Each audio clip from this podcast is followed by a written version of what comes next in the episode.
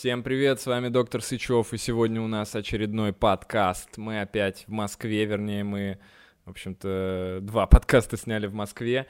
И а, сегодня у нас на подкасте Алексей Утин, кардиолог, а, создатель YouTube-канала, одного из самых популярных в России а, не только по, по кардиологии, по многим вещам. Мы сегодня обсуждали очень много а, тем, которые, я думаю, что вам понравится. Во-первых, э, до 100 лет прожить вам, скорее всего, не удастся, как и мне. А, но а, есть у нас шансы пожить подольше. И сегодня мы вот э, красной линии обсуждали именно эти вопросы, эти моменты, и как это сделать, э, как не умереть сначала от сердечно-сосудистых заболеваний, потом от рака, и умереть только, когда у вас уже начнется слабоумие на фоне Альцгеймера, а, вот, собственно, об этом сегодняшний подкаст. Было интересно. А, я надеюсь, что вам тоже сейчас будет все интересно. А, но перед э, началом обязательно подпишитесь на канал. Можете написать какой-то комментарий дурацкий абсолютно. Мы очень любим дурацкие комментарии. Можете задать вопрос в течение подкаста Алексею. Можете мне задать. Мы постараемся ответить на все эти вопросы. Ну, потому что вот мы такие хорошие блогеры. Обязательно подпишитесь на канал подпишитесь на Алексея, э, поставьте там лайки, колокольчики, все поставьте, успокойтесь, ничего страшного и ужасного мы тут не обсуждали, все только полезное. Возьмите чайку, посадите котика вот сюда, если он есть у вас на колени, чтобы его гладить, и мы начинаем. Банки. Привет. Привет. Как будто бы мы не, не съели, не съели, не съели сейчас всю эту еду. Слушай, короче, я давно хотел тебя пригласить, на самом деле, а, и, наконец, это случилось, и я, честно говоря, немного в замешательстве, очень много вопросов. А, первый вопрос, наверное, с которого я бы хотел бы начать. Ты э, не последний человек, э, я даже, честно говоря, вот ты мне опроверг, но я думал, что ты один из э, таких самых больших ютуберов медицинских на российском пространстве. Но, по крайней мере, э, я могу сказать, что ты первый был, кого я увидел, и я подумал, о, нифига себе, кто-то делает веселый, прикольный контент э, на те тематики, которые, ну, мне интересны, и которые вот я бы хотел бы сам развивать, и можно отчасти сказать, что немножко ты меня вдохновил на то, чтобы этим заниматься. Вот. А, да, признание такое небольшое в начале. А, но а, мне бы хотелось узнать поподробнее, как вообще тебе пришла такая мысль, идея всем этим заниматься, чем ты занимался до своей карьеры публичной, а, как это все началось, ну и, в общем, сейчас на каком этапе это находится, планируешь ли ты как-то это развивать, э, как-то этим дальше заниматься? Блин. Ну, ладно, давай вкратце.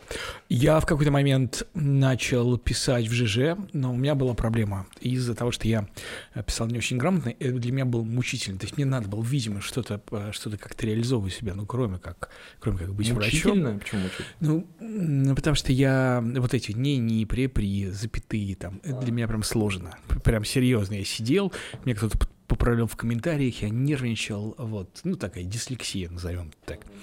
Вот, и э, потом у меня появилось свободное время, я оказался на Шри-Ланке э, с, с человеком, с которым я был тогда знаком довольно э, шапошно, ну, вот, а там мы на Шри-Ланке оказались, просто у меня закрылась клиника на ремонт, где я работал. Вот, у меня был отпуск, и, соответственно, месяц. И вот я месяц там а, тусовался, серфил и так далее. И тогда-то я вот с, с человеком Иван Проскуряков, а, это режиссер, очень талантливый, это э, человек, который сейчас делает с Ромой Супером, сделал вот два, два фильма про Децл, он снял фильм, и про сейчас про Успенского. Они сняли фильм, вот этот вот вот, э, с Ваней мы начали делать э, YouTube, вот, он делал такую творческую историю, я, ну, соответственно, смотрел, э, смотрел, находил что-то. То есть мы начали вот в тот момент э, делать как, какие-то видосы. Да, то есть у меня, э, но это было сочетание там чего-то, да, то есть я хотел что-то делать, у меня появилось свободное время, и я встретил талантливого человека, который мне помог это реализовать. Вот такая история. А была. до этого ты где ты учился, где ну, работал? Ну, я учился, закончил Ульяновский, Ульяновский университет, потом Работал э, кардиохирургом в Баклевском центре, ну, по, там была ординатура. Потом э, работал еще в Пироговском центре тоже в, в аспирантуре, но аспирантуру не закончил, ушел, в общем, раб, в частную медицину работать уже в качестве кардиолога работать. А, то есть ты хирургическую карьеру не стал продолжать? Не стал продолжать. Ну, это сложно сделать, э, если у тебя ты ушел оттуда, где Если работал. ты не грузин. Понимаешь ты. А, Это легенда или это правда такая ситуация в э, Москве? Ну, Ну, я знаю ну, просто людей, которые ну, вообще, ну, Ну, не- не с- нет, нет, там, э, там э, другая история. Э, Армяне в Бакревском центре за- занимаются э, со всем уважением, э, занимаются эндоваскулярной в основном хирургией, а грузины открытой хирургией, это правда. В Бакревском центре, мне кажется, у нас там двое или трое блондинов было вообще. В принципе. Блин. Не, ну это прикольно, да, у меня просто мама лежала, ей делали операцию на митральный клапан, а, ставили новый, соответственно, клапан, и я когда туда попал, э, благо это было давно, не было никакого ковида, пускали, мы даже в палату ходили, А, и я очень удивился, потому что я, правда, ну, я такого не видел никогда, чтобы так много людей а, одной национальности работали в одной больнице, и вообще не было других людей практически. А, и, кстати говоря, было, при- было прикольно, Мне что... тоже было странновато, потому что я приехал из Ульяновска, а там, ну, то есть там... Все это наоборот. Это среднее Поволжье, и там действительно тоже, тоже очень, очень мало, очень мало было кавказцев. Вот. И я, для меня это была удивительная история первое время. Да, да, ну... э, И, и вот э, сам прикол был в том, что лечащий врач, э, вот который, как сказать, ну не тот, который делал, а а хотя, может, он и делал операцию, не помню, а, он был вот прям вот твоей примерно внешности такой, а, и все остальные были другой внешности. Это было очень странно. Ну, ладно, а, ты ушел, а, а еще какие-то были причины? Ты сказал, что... это А, подожди, там Иван Иванович Скопин там кто делал? Нет, делал, в общем-то, по-моему, Бакерия. Э, Кто, ну, то есть там как бы был он, и кто-то еще ассистировал, по-моему. Не, не, ну ладно, это, А может, это, нет. это отдельная история. Там, может, написано там просто Ба- так Ба- было. Конечно, Ба- Бакерий делает 8 операций в день, но как бы- А, ну вот, да, я поэтому, бы. да. Я, я не помню, это было давно, я учился... а, я очень хорошо помню, на самом деле, этот день. Я учился на третьем, по-моему, курсе. Ну, страшно было, капец, потому что, Мгм. знаешь, там операция какая-то очень длительная, сердце вынули. Э, Его, правда, вынимают, кстати? При этой операции? при- Как-то делают на... Ну, на... Ну, его просто достают немножечко. Достают из... э, То есть, смотри, э, сердце, оно, ну вот если вот голова человека здесь Ага. находится, вот э, оно, в принципе, его верхушка сердца, она довольно свободная, то есть ее можно взять так в тряпочкой достать, вот, но сердце, другая его часть, основание так называемое сердце, оно, там целый сосудистый пучок, то есть здесь сосуды, там аорта, легочный ствол, поэтому ты ее, ты можешь только отвернуть сердечко такое вот и его по- повернуть, например, заднюю поверхность сердца посмотреть. А, и потом достать. на нем делают операцию. А как его держат? Ну там, ну там по- по-разному все. То есть, э, если надо держать, то его держит, если там шьешь на коронарных артериях. Вот. Это, конечно, такая работа тоже. А, ну, операции это такие достаточно плановые, да? То есть нельзя сказать, что прям от них там вот кто-то умирает особо. Ну, 4%. 4%. Ну, вроде такая. Так, ну ладно, а почему ты все-таки решил не продолжать карьеру хирурга? Ты сказал, что там какая-то другая причина была. Ну нет, э, просто по, по социально-бытовым по показателям это было довольно д- долго. А, долго надо дорого было. и- До- дорого и долго стоять, и просто надо было быстрее зарабатывать деньги, поэтому я пришел, пошел просто в коммерческую медицину работать. Ага. Э, Ну и, соответственно, в коммерческую кардиологом уже. Да. Так.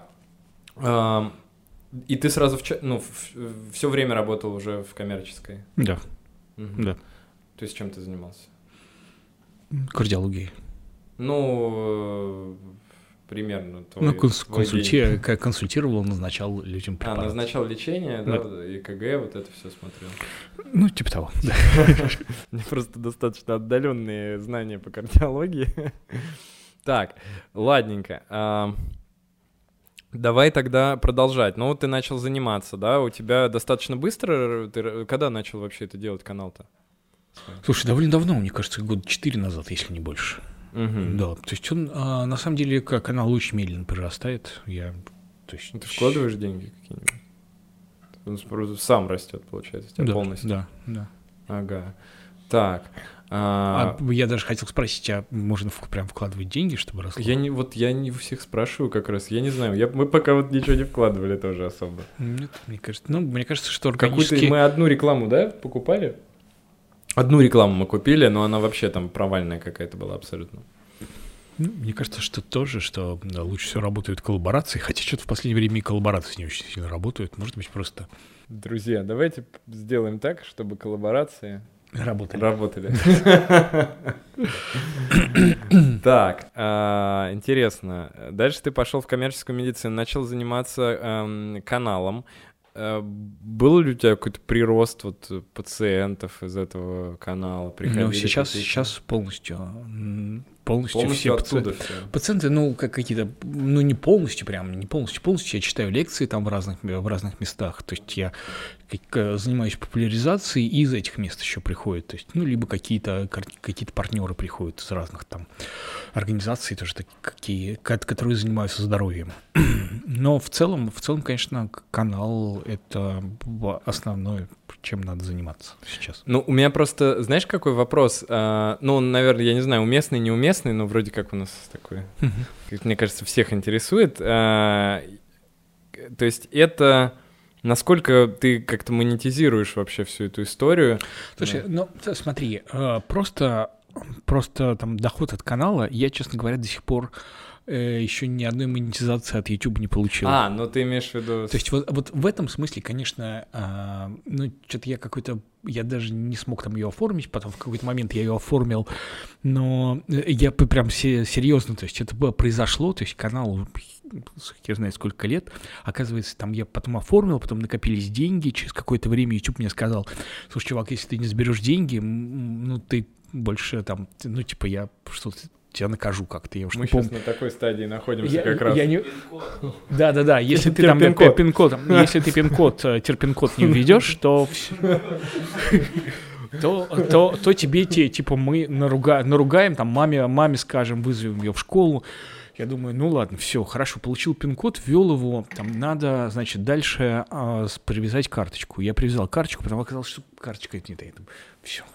Ну, то есть у меня несколько было итераций, но, безусловно, канал так или иначе монетизируется. То есть там, ну, приходят люди, приходят пациенты, там, они приходят на, на те самые чекапы, которыми я сейчас занимаюсь. Вот, э, часть этих денег я в- да, дальше вкладываю в развитие, в развитие канала. Ну, как в развитие канала, там, в съемки, в, Мгм. в- в- в этот процесс.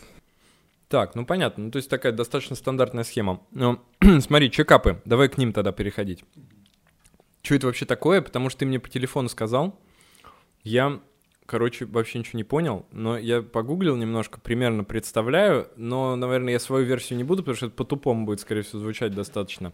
Давай вот, э, во-первых, э, что это такое?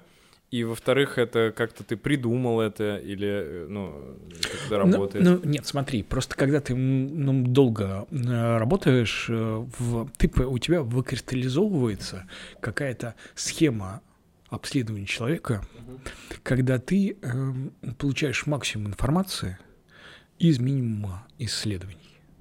То есть, и вот когда ты просто эту схему в какую-то оболочку там засовываешь, говоришь, вот это называется чекап, кардиочекап, то есть про проверка сердца, сосудов, то есть состояний, которые а, выявление состояний, которые могут повлиять на продолжительность жизни, Мгм. значит, на смерть от инсультов, инфарктов. В каком возрасте первый вот такой? Да, они же, наверное, в разном возрасте разные немножко. Ну, да? оптимально, пр- правда, 30-40 лет. Вот этот То есть диап- уже диапазон. пора, получается. Ну, э, там все, смотри, а, на самом деле не совсем так, потому что в, надо разные параметры смотреть в разное время. Мгм. Потому что, ну, вот, например, уровень холестерина неплохо бы знать еще лет в 14, узнать уровень холестерина и там что-то делать, потому что на самом деле холестерин это не то, что вот тот можно наесть в виде пиццы или бургеров, а холестерин это то, что досталось от мамы и от папы, а иногда достается такое, что мама дорогая. Вот. И, э, если есть это там... полностью генетическое, извини, что ну, я перебил? преимущественно генетическое, uh-huh. так скажем, процентов на 80 генетическое. Особенно если мама, папа умерли от инсультов, инфарктов или получили инсульт, инфаркт, ты лет в 65 и раньше. То есть точно надо провериться вот еще в молодом возрасте, чтобы ну, потом не было мучительно больно. Вот. Э, это по поводу, это по поводу холестерина. По поводу, например, интересная история про кардиограмму. Вот кардиограмму все думают, что кардиограмма это там проверка сердца, но это не совсем так, потому что у кардиограммы низкая предсказательная ценность. То есть ее надо там сделать в детстве один раз, там лет опять же, в 12, узнать, что нет врожденной патологии типа удлиненного интервала КУТ или там синдром Бругада, и, в принципе, ну, почему дальше не делать? Потому что за два часа до инфаркта можно снять нормальную кардиограмму. Просто у, у человека возникает, он снял кардиограмму, у него возникает ложное чувство спокойствия, что типа он проверил сердце. Ни хера. То есть он ничего не проверил, потому что кардиограмма не создана для того, чтобы предсказывать сосудистые события. Она показывает сосудистые события. Угу. Все она показывает инфаркт. А УЗИ? Вот. УЗИ там тоже специфический, но тоже его, его надо сделать в детстве.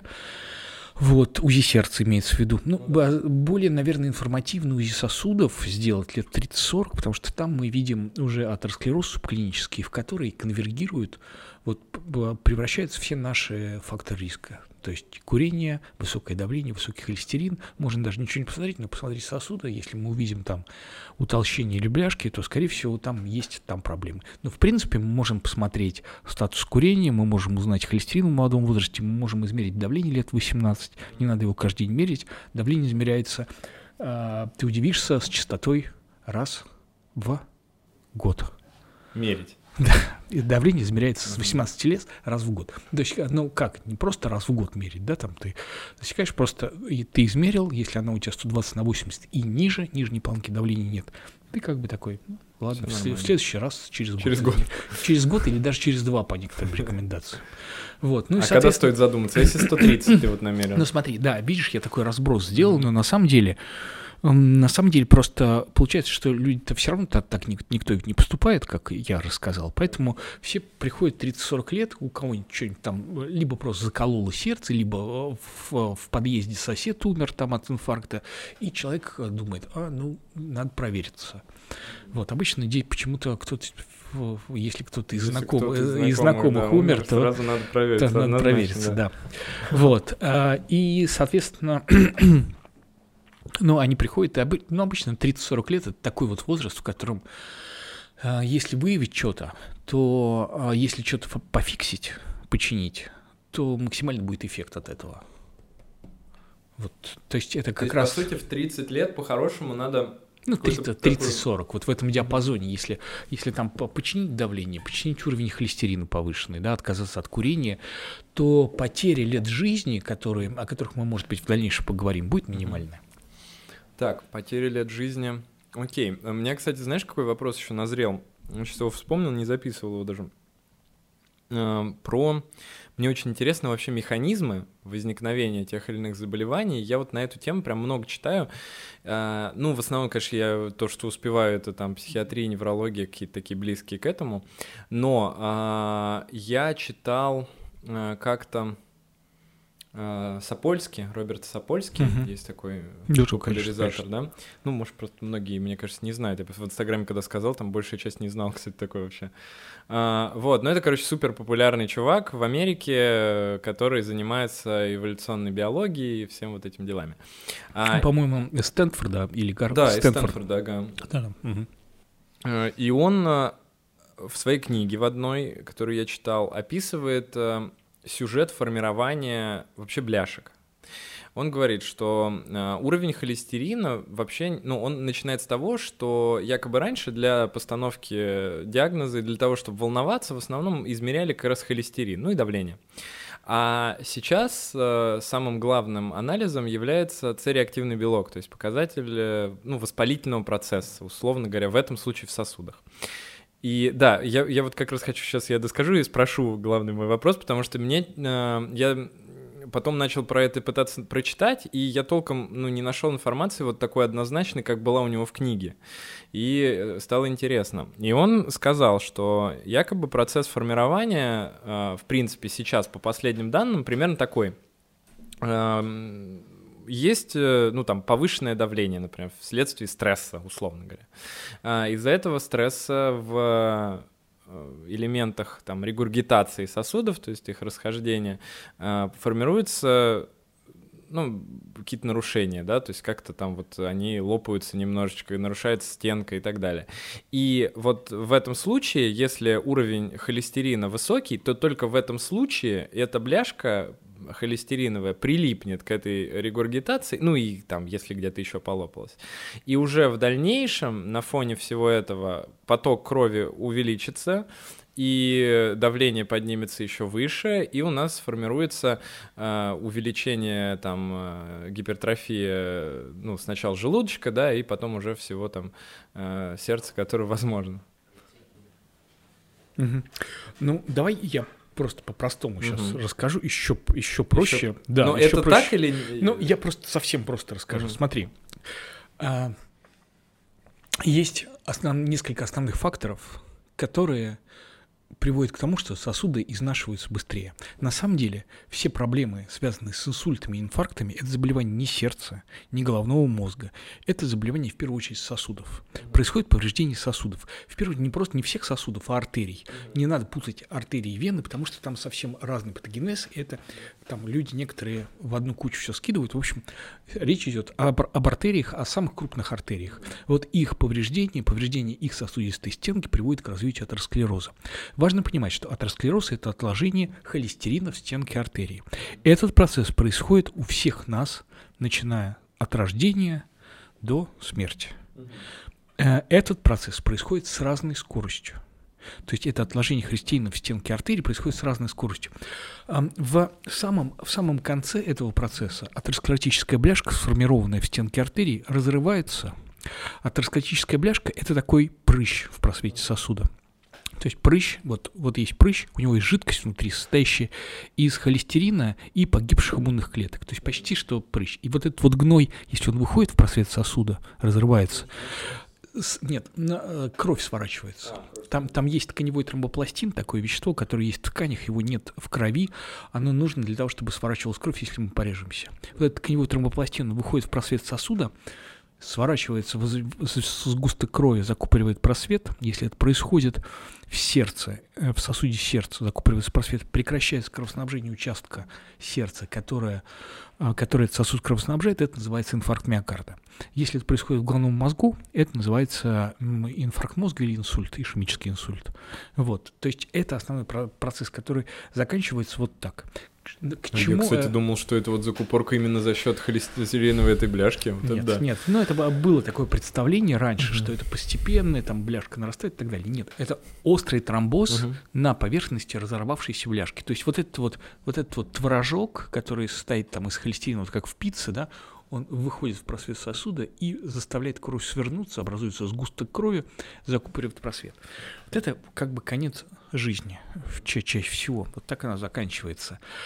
А, и у 50% россиян именно так и происходит конец жизни.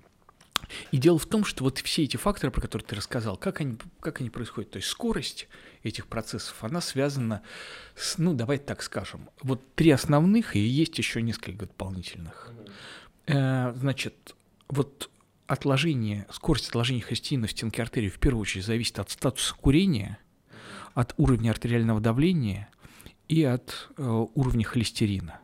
Вот если они все трое действуют, то э, холестериновая бляшка отложится очень быстро.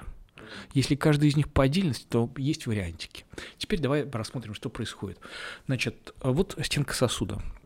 Высокое давление чисто механически, вот как в садовом шланге, она чисто механически травмирует сосудистую стенку, возникает внутри, в, сос... в, в артерии, возникают микротрещины. Так, в принципе, а, оболочка, внутренняя оболочка заряжена отрицательно, и молекулы холестерина, вот эти вот э, хлопья холестериновые, они тоже заряжены отрицательно, то есть они отталкиваются. Но если возникает вот эта вот микротрещина из-за высокого давления, то э, хлопья начинают прилипать к, это, к этому участку и проникают, там холестерин начинает откладываться. Если человек курит, продукты горения сигарет через легкие попадают в кровоток и точно так же травмируют стенку артерии, химически обжигают активными молекулами, так называемыми там смолами, свободные радикалы, как угодно можем назвать их, химически травмируют и опять же холестерин замазывает. А, высокий холестерин, низкий в, это, в, этой, в этом случае не так важно. Если активно курить, если иметь высокое давление, то этот процесс будет быстрый, даже если будет низкий холестерин. Понятно, что если высокий холестерин, процесс будет быстрее. В некоторых случаях у людей с низким давлением, которые не курят, даже при высоком холестерине, процесс медленно происходит, но он все равно происходит. То есть это сочетание факторов. Ну, плюс дополнительный фактор – это высокий уровень сахара, там чуть посложнее механизм, связан с тем, что сахар не проникает в клетки, клетки испытывают голод и не выполняют там свою функцию. То есть она, ну, стенка становится более такой проницаемой вот, для холестерина. Ну, и в целом вот этот процесс является, является базовым и вещи, которые можно сказать. Ну и смотри, вот есть, например, вот если можно вот здесь показать таблицу СКОР, ты знаешь ее, наверное, таблица сердечно-сосудистых рисков. Там а, показаны риски умереть от а, инфарктов и инсультов э, в разные, то есть они в процентах в течение 10 лет. Вот, и вот человек, у которого высокий уровень холестерина, высокий уровень, э, высокий уровень давления, и э, он курит, его с, у, риск умереть в 40 лет такой же, как у человека с низким давлением, с низким холестерином, и у некурящего мужчины в 65 лет.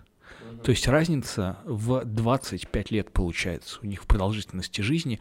То есть э, сосуды некурящего, вернее, курящего человека с высоким давлением, с высоким холестерином, примерно их биологический возраст равен э, сосудам 65-летнего человека без вот этих показателей. То есть состояние сосудов, по состоянию сосудов можно примерно предсказать сейчас биологический возраст человека, то есть сколько на данном этапе он проживет. Но, но на самом деле не совсем так, потому что мы можем пофиксить эти состояния сейчас. Ну да, мы можем бросить курить, например. Мы можем бросить курить, мы можем скорректировать уровень холестерина, мы можем скорректировать уровень давления и снизить эти риски. Угу. Да. Так, вот по курению, кстати, э, очень интересный момент, потому что я вот э, курильщик, и такой курильщик, конечно, ну, то есть я не курю там каждый день, пачку, там, две, там, я не знаю сколько. То есть я курил до определенного возраста, а потом я бросил, э, какое-то время я не курил, и сейчас, наверное, где-то около года э, я так вот покуриваю IQOS, короче. Вот. И покуриваю я его как примерно это происходит. То есть я курю где-то, ну, в среднем я вот посчитал где-то пачку в неделю вот так я выкуриваю. А, насколько это вообще влияет? А, и есть ли какие-то, может быть, данные, кстати, по IQOS -у, если ты... Ну, по, наверняка... Айкосу, по Айкосу нет. Сейчас появились, появился, по-моему, Кохреновский обзор по поводу того, что электронные сигареты являются, в принципе, одним из способов от, отказа от курения. Но де, дело в том, что есть же концепция, есть же концепция там типа не, не это, не, ни грамма в рот, ни сантиметра никуда, вот, все. А есть концепция снижения вреда. Вот, и с точки зрения концепции снижения вреда у нас никотин не является такой уж большой проблемой. Никотин является наркотиком, который а, который вызывает э, желание, там, выброс дофамина и так далее. Ну, вот это вся, вся эта история, чувство ощущения благополучия, там, предвкушение благополучия. Э, и, то есть, есть никотинозаместительная терапия которая в виде жвачек, в виде пластырей, это один из способов отказа от курения. В принципе, может быть способом отказа от курения, наверное, а, курение электронных сигарет. Но это Но сейчас я пока могу не сказать, что это мой способ отказа от курения. То есть это, понимаешь, как я, то есть у меня нет ну вот на данный момент как-то вот у меня нет мотивации, что ли, бросить, ну, то есть или какого-то вот яркого желания полностью бросить курить, потому, ну, э, потому что когда, э, ну, когда ты куришь много, у тебя там денег много тратится, тут вроде, ну, ты думаешь, ну, там, типа, 150 рублей в неделю, ну, блин. Нет, подожди, но если речь идет об IQOS -е, это не так страшно, потому что там не не так Нет много. Горения. Нет горения, да. То есть да. и в основном ты через все-таки глицерин и пропиленгликоль, по-моему, все-таки там испаряется там дым не от горения, а от вот от того, что происходит, собственно, в электронных сигаретах. Ну, то есть это, возможно, чуть-чуть менее ну, возможно, никто об этого утверждать да. не будет, даже сами производители IQOS. Ну да, так но пока не, не будет каких-то, да, там четких mm-hmm. прям обзоров. Но смотри, ну, вот... в э, концепции снижения вреда, mm-hmm. вот, это, в общем-то, укладывается. С другой стороны, я сам, так как я курил, я... А, ты курил, да? Да-да-да, mm-hmm. конечно. А кто, подождите, всех, кто не курил. Вот. А, ну, то есть... Нет, подожди, да, большинство людей все в жизни когда-то попробовали в той или иной степени, мне кажется. Нет, ну просто с курением, мне кажется, вот у меня есть друзья, например, которые, ну, они типа курили, но это нельзя назвать курением, да, то есть я, у меня там стаж курения был там с девятого класса, наверное, и вот, ну, как до где-то середины института я прям курил много, то есть я курил там пачку в день сто процентов, когда я работал в психбольнице, я курил две пачки в день, э, в смену, в смысле, 24 часа там, вот, сейчас э, мне, э, у меня, э, как сказать, у меня нет особой зависимости, э, э типа, я не знаю, как, ну, по понятно, что она есть, но она не так проявляется немножечко как-то, то есть я могу там день, неделю не курить, и я вот, например, сегодня я просто забыл взять с собой, и вот я там один раз покурил. Э, но если, например, мы э, с друзьями встретились, что-то сидим, вот, и я, и вот я с этой соской хожу, вот, и могу там и полпачки выкурить, в принципе. А, то есть, в принципе, это укладывается в концепцию снижения, я понял, но мне интересен еще другой момент, как а, рассчитать свой риск в зависимости от количества, ведь есть какие-то, да, наверняка, в зависимости от количества сигарет, сигарет нет. или такого нет, то есть есть просто курение а, и не курение. Да, да, есть там, мне кажется, что там бинарная система.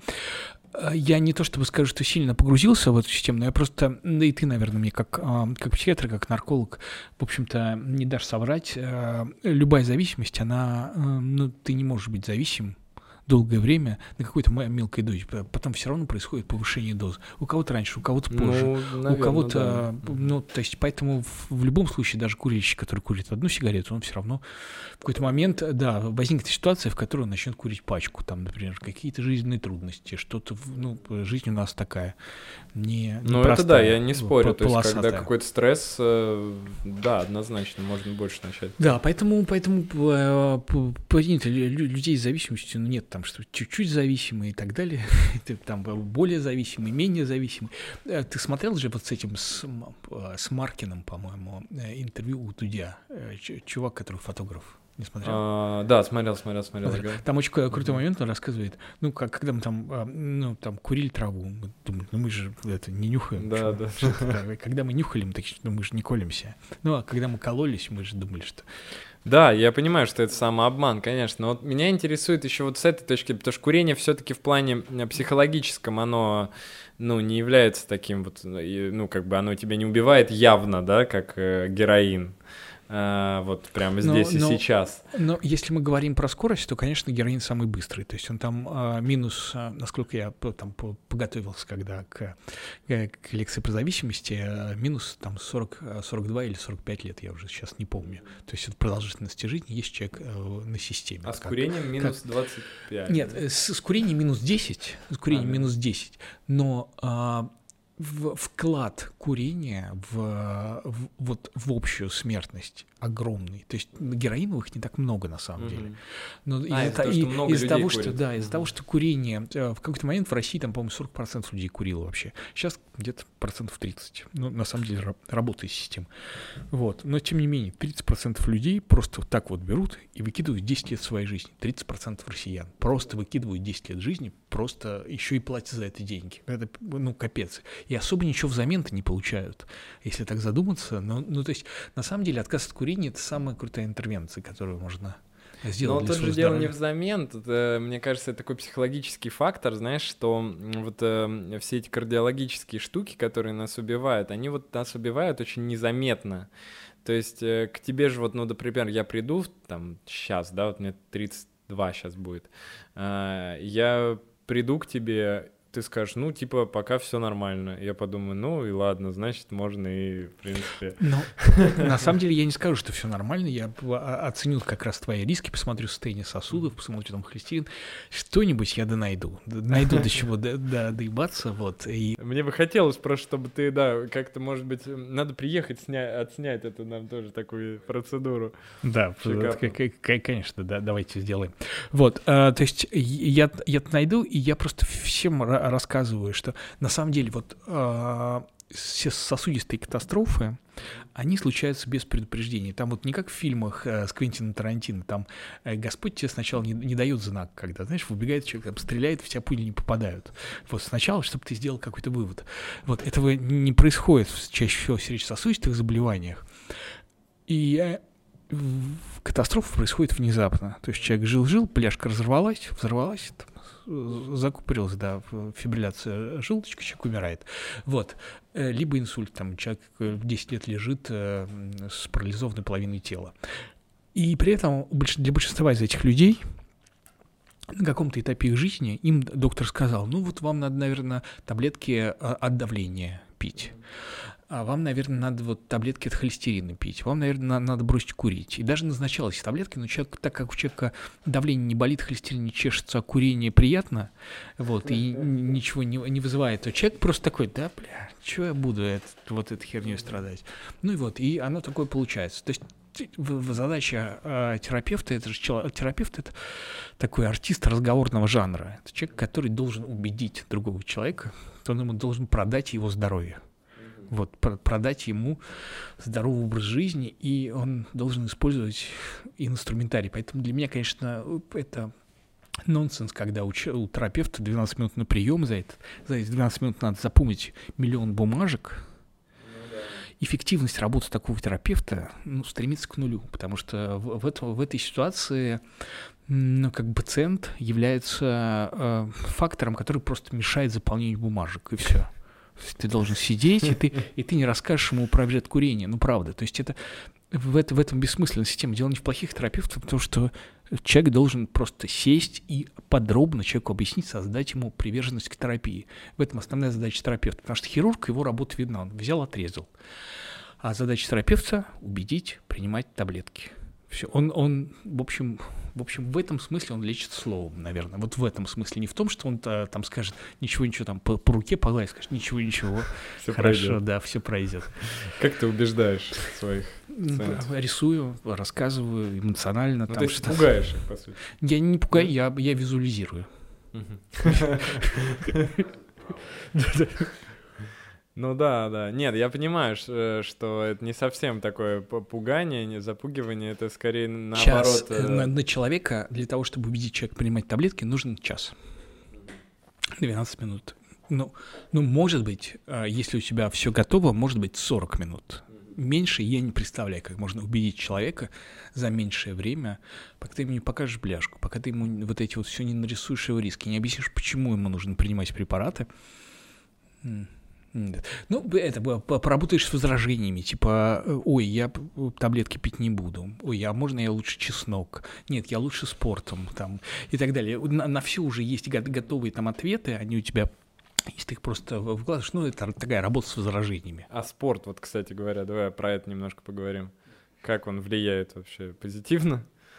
Но он влияет позитивно, но у многих людей в голове такая мысль, что вот я сейчас буду заниматься спортом, и тогда таблетки мне не нужны. А, все остальное можно отбросить. Да, все остальное нужно отбросить, а ты наоборот говоришь, чувак, ну, почему у тебя там, опять же, вот эта вот бинарная система там, либо, либо, э, либо белая, либо черная. Ты э, занимайся спортом ради бога, но ты п- пей таблетки, и тогда и, и твой спорт будет безопасным, с тобой ничего не произойдет. Ну, ну зачем? Вот у тебя есть бляшка, высокий холестерин, дав- давление.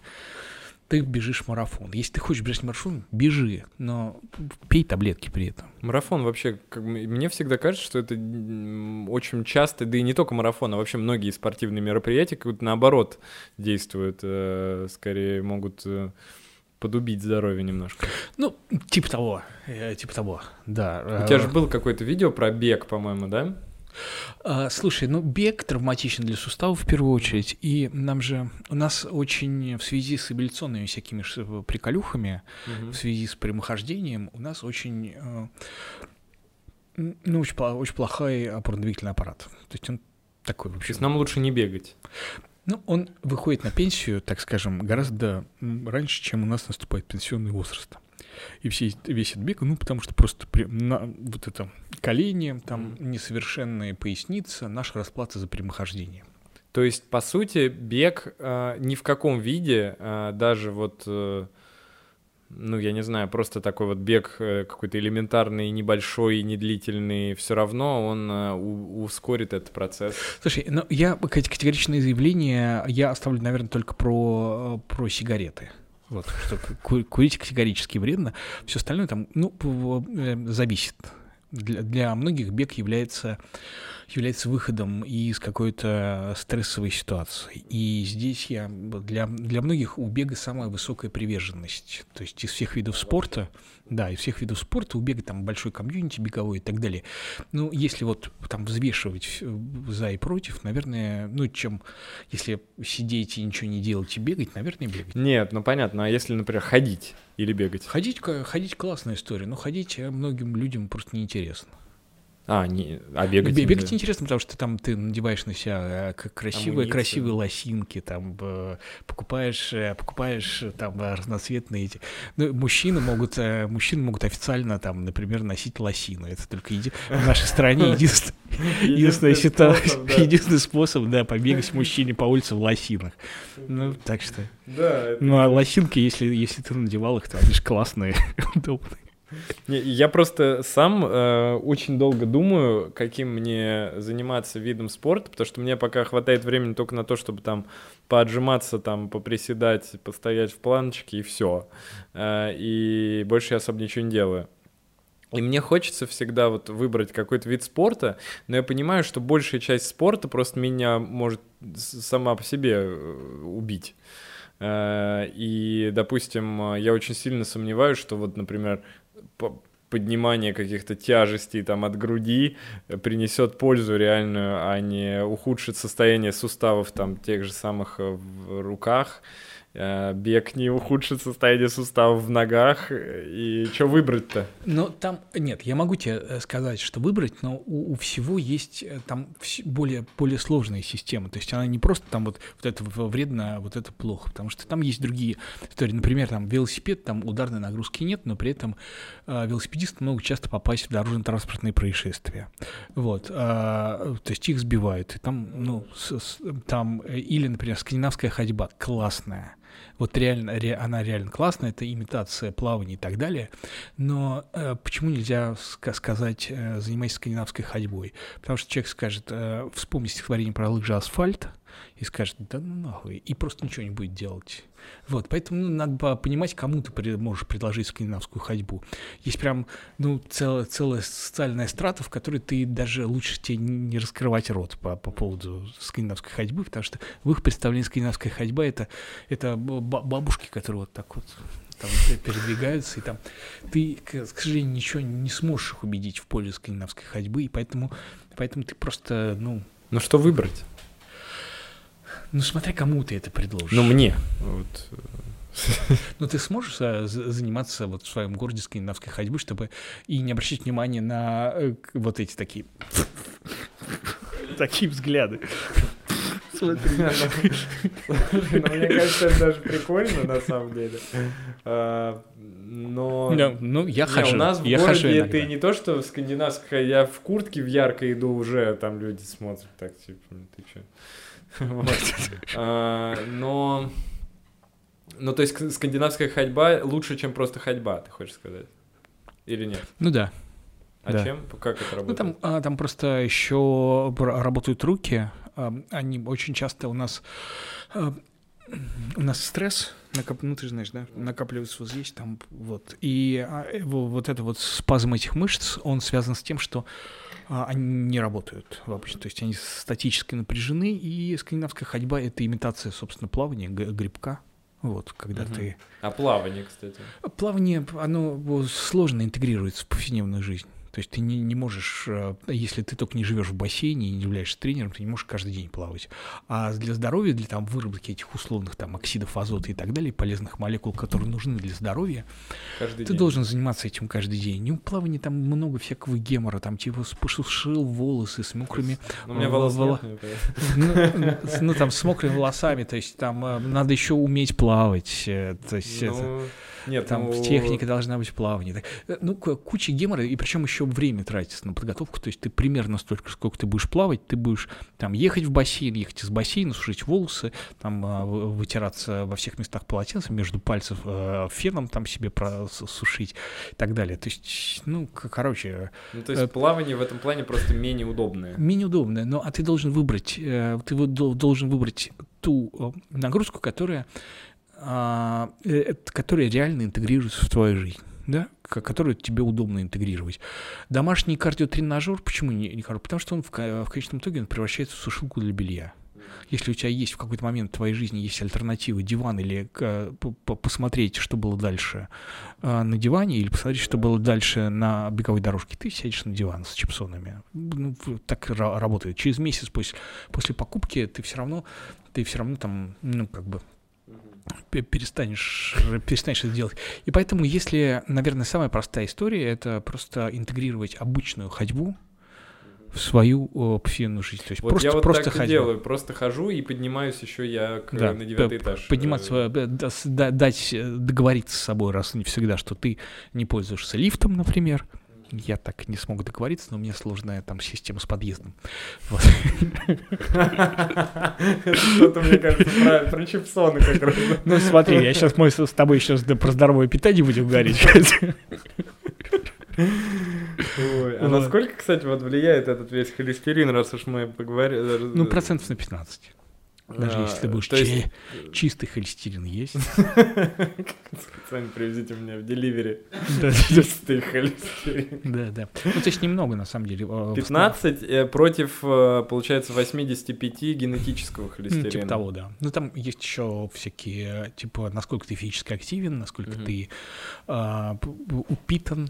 Это тоже Мгм. может повысить, повысить уровень холестерина. То есть сам по себе, Так, ну, а вот видимо, у- влияет на синтез. Мы сейчас снимали только что про РПП, и вот смотри, вопрос в том, что э, вот насколько упитан, да, то есть это, это э, какой индекс массы тела должен быть, чтобы он влиял э, уже на какое-то вот заболевание? Больше 30. Больше 30. То есть там идет, по-моему, как-то они, они же не... Ну, давай, там, э, смотри, э, 18,5, э, 25, если э, Мгм. от 25 до 30 ожирений первый... с- Ой, сейчас могу, могу наврать, на самом деле. А, Мы 20, выпустим какой подкаст 20, сначала выпустим? 25. Ну, короче, а, короче, смотри, Мгм. по, по- классификации индекс массы тела это, а, это а, вес, деленный на квадрат роста в метрах. Так, Ну, давай есть- посчитаем, вот сколько у меня... Давай, вес какой у тебя? А, Как считать? Может, ты посчитаешь тогда? Ну, нет, просто тебе прям... я- не А, тоже- ты мне сейчас ну, скажешь, да? Скажу. Так, вес, Вес, э, у свой меня вес. где-то сейчас 80, я думаю, 6. Вот так вот. 86. Поделить. А, Так. Какой у тебя рост?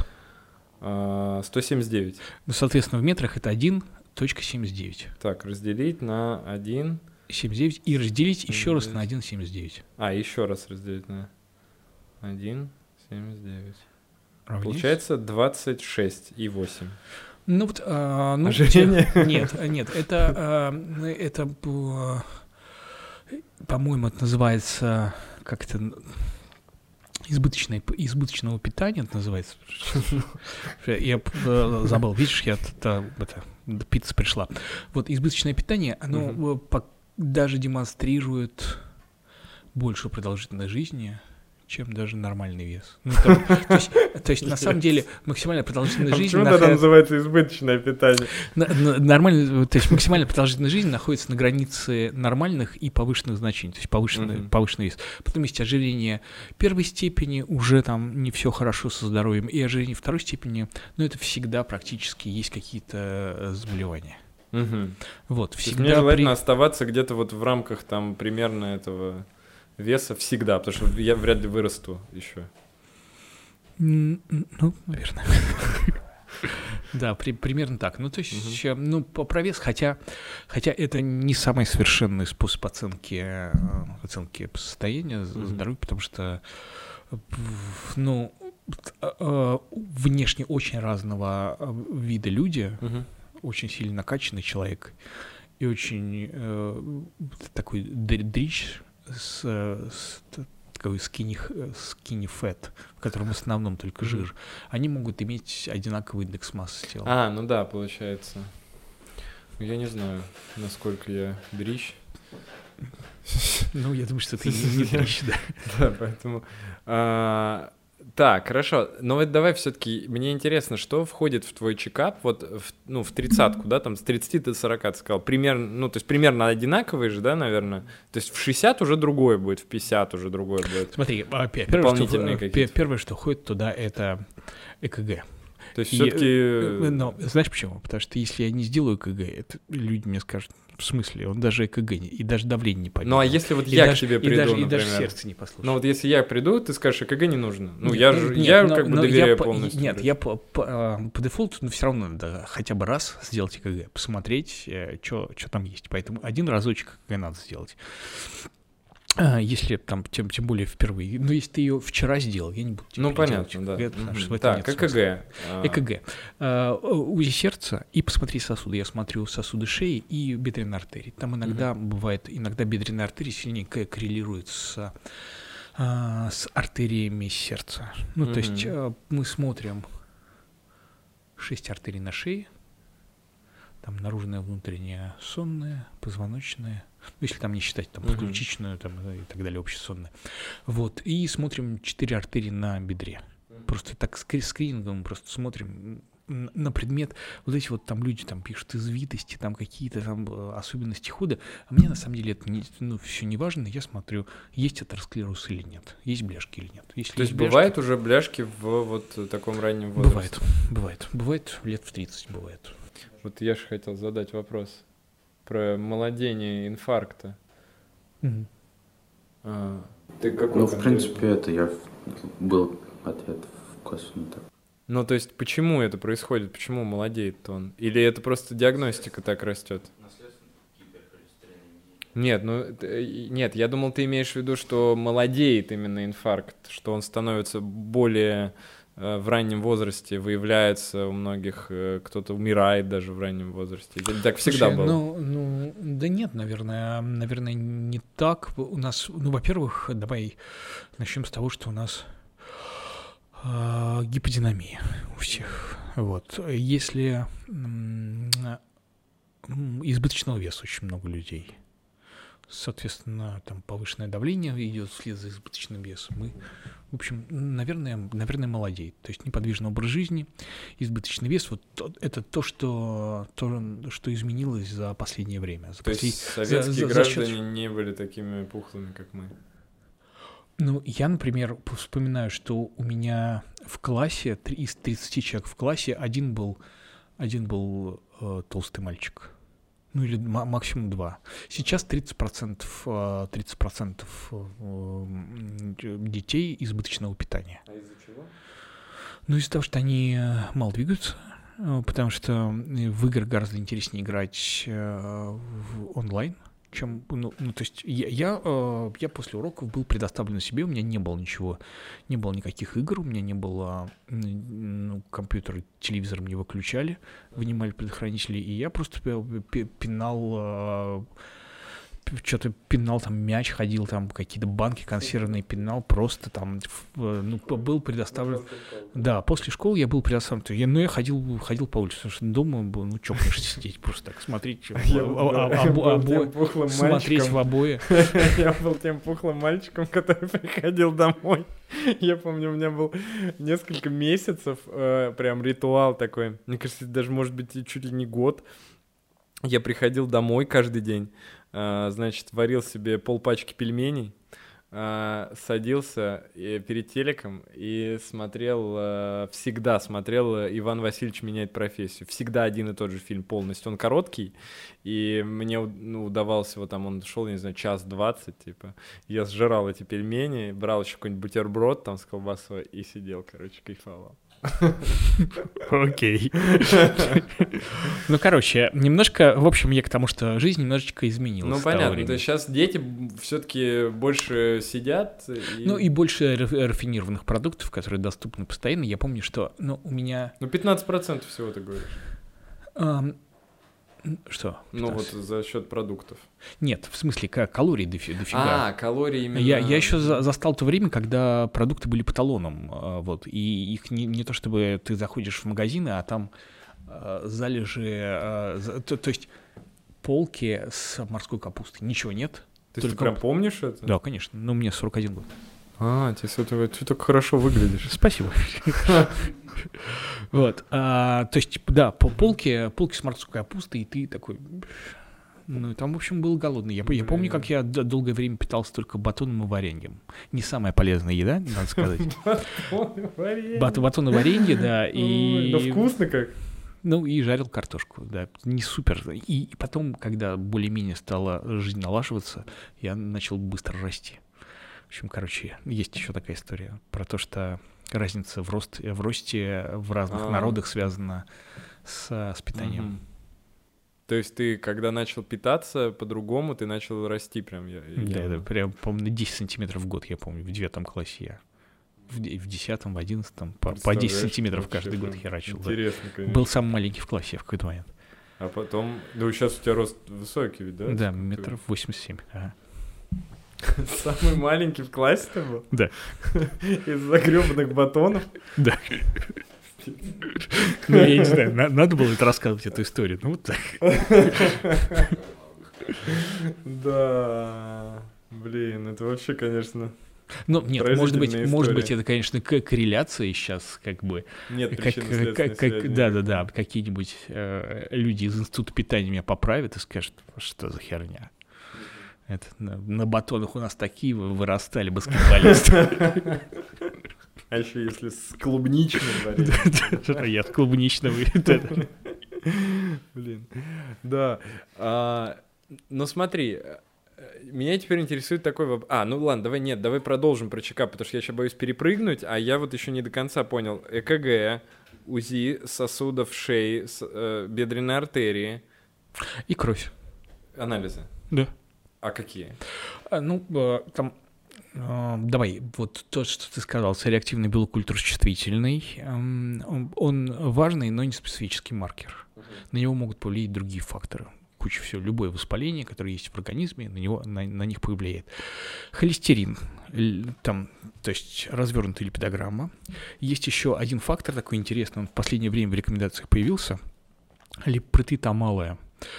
Он, его надо один раз в жизни сделать, это такой фактор, который не связан с холестерином, но у каждого пятого человека в России этот э, фактор повышен, или протеида малая.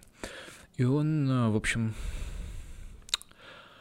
э, на него никак, ну, то есть на него можно повлиять, но есть лекарства, на которые на него влияют очень дорогие сейчас. Раньше это был только плазмоферез, и он просто приводит к раннему развитию атеросклеротических бляшек, независимо от холестерина. Вот, он независим от холестерина, и на него не действуют статины. Угу. Вот, по, и, а, и статинами нельзя... Да, он не снижается. Вот, ну, один раз его надо, надо посмотреть, но мы пока не знаем, а, что изменится ли что-то от его снижения в динамике. В общем, в общем, ну вот это вот это. Ну, это какой-то новый просто такой. Ну, это он недавно появился в рекомендациях, или протеидомалый, да, еще надо посмотреть. То есть развернутый, ну по сути развернутый биохимический анализ. Ну да, биохи- биохимический да. анализ крови, чтобы понять, что с другими органами происходит. Там а, ТТГ, скрининг, а, щитовидное состояние щитовидной железы. Там а, креати, креатин. Нет, нет, я не смотрю, что. Это. Креатин смотрю по функции почек, общий анализ крови. Вот, просто состояние там, ну, исключить анемии какие-то выраженные там, ну, не знаю, заболевания серьезные. Ну, B12, э, Ну, такой, ладно. Один, единственный. Ну нет, скорее, скорее уж, если уж выбирать из витаминов, то витамин D, наверное. Но условно, условно говоря, потому что он у большинства людей в России снижен. Он а, влияет вот. как-то на вот э, эти болячки, которыми ты занимаешься? Нет. И на большинство болячек тоже не влияет. Он просто это просто очень очень модный витамин, вот. Но есть, как же остеопороз есть... там говорят, что... Ты, вот, ты знаешь, как, ты знаешь как, как ни странно, вот последние вроде бы исследования говорят о том, что прием витамина D уже в пожилом возрасте вместе даже с кальцием не влияет на риски перелома шейки бедра и остеопороза.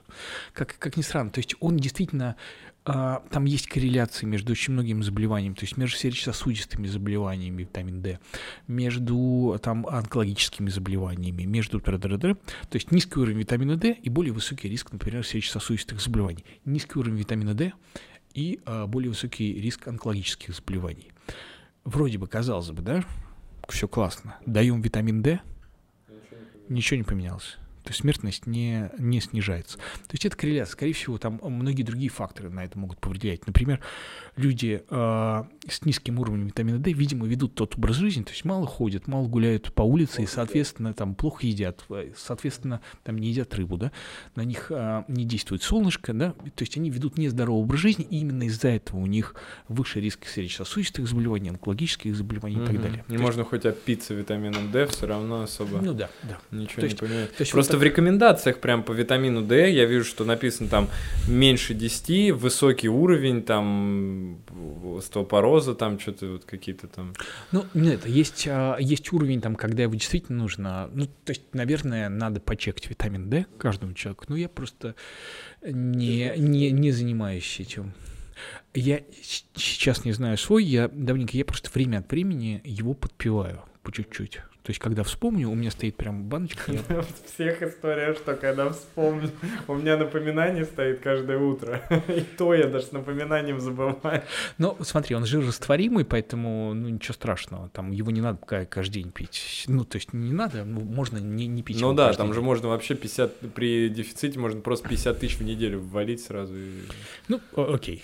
Ну, так написано в рекомендациях. Ну, ну, может быть и можно, но, короче, э, короче, да, да, вот я когда вспоминаю, я его там его, его капаю. То есть я, я понимаю, что критического дефицита у меня нет, а все остальное пофиг.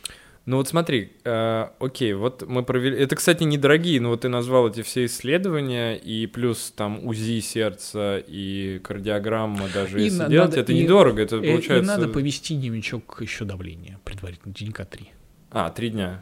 Ну, типа, да, повести дневник давления в состоянии абсолютного покоя это важное условие, потому что давление это только э, те показатели, которые ты измерил в состоянии покоя. Если у тебя что-то болит, голова болит, тревожится и так далее, это все изменит. Э, да, в туалет хочется, угу. это все изменит показатели давления. Это будет мусорное измерение. То есть, а, то есть это нужно вот именно, когда ты спокоен, три дня да. подряд померить ну, по одному разу или по два? Ну, ну там э, типа 5 минут посидеть, э, именно только сидя, 5 минут посидеть, облокотившись на спинку кресла, mm-hmm. не скрещивая ноги. А, вообще 10 минут, но mm-hmm. давайте будем реалистами, 5 минут а, mm-hmm. измерить давление только здесь на плече. Mm-hmm. А, а две, смотри, минуты есть разница, каким измерять, извини, что перебил, а, прибором, Нет, потому что вот эти электронные норм, нормально, да? Норм, и именно им и норм. Вот, измерил эм, э, один раз на плече, две минуты посидел еще раз, измерил, и в дневничок записал среднеарифметическое, то есть один показатель. То есть первое измерение всегда будет повыше. Вот. Почему не надо измерять, там, когда болит голова? У многих людей в голове такая связь, что типа вот от высокого давления болит голова. Наоборот, все наоборот. И поэтому возникает эта связь, что типа если у меня голова не болит, значит давление нормальное. А, Пиздешь. наоборот, и, там, в смысле... Наоборот, что когда что-то болит, выбрасывается адреналин, uh-huh. и давление повышается. Uh-huh. Вот. Что бы там ни болел, голова, живот, там, палец сломал. А давление, а пульс? Давление будет повышенное. Ну, пульс, если, если болит, он будет повышаться. Uh-huh. Но давление и пульс не связаны между собой. Uh-huh. Их, э, они связаны между собой только вот, ну, при панических атаках. Нет, я имею в виду пульс. Э, надо как-то оценивать отдельно от давления для того, чтобы вот этот чекап провести. Потому что меня иногда пугает, у меня часы там Смотрю, там, типа, 93. я думаю, Ну, блин. я, с- я снимаю кардиограмму, поэтому мне, мне оценка пульса для меня не очень важна, потому что я сразу вижу, что за, за ритм сердца у человека. в А, общем, все в общем, понятно. да, так это, будет. это и так понятно, да. Мгм. То есть давление лучше по... Ну, э, почему еще не на приеме, а предварительно лучше поизмерять самостоятельно? Ну, либо у меня лю- люди после, э, после приема это делают, потому что я, э, мы забираем анализ крови, вот, и люди, и потом уже делаем повторную консультацию людей уже по результатам анализов и того, что они там ведут дневничок давления. Вот, э, на приеме всегда э, цифры давления всегда повышены, поэтому это не очень релевантно. То есть все думают, что врач измеряет самое как бы эталонное давление врач должен измерить, но это не так, потому что самое эталонное давление — это давление, Дома. измеренное самостоятельно в С покое. да. кошкой. Да, коленях. Э, Так, то есть все, мы взяли этот э, чекап, да, провели его, а ты говоришь, что всегда можно к чему-то придраться. Но вот смотри, если вот э, к чему можно... При... А, придраться можно к вот э, вредным привычкам, например, да? К вредным привычкам, да. А вот алкоголь, например, вот ты сказал курение, алкоголь, он менее вреден, получается, для сердечно-сосудистых заболеваний? Ну, Мы с тобой по- по- поговорим про это. А, Алкоголь, смотри, сигареты сокращают, убивают людей после 40 лет, алкоголь убивает э, людей до 40 лет. А, то есть если ты дожил...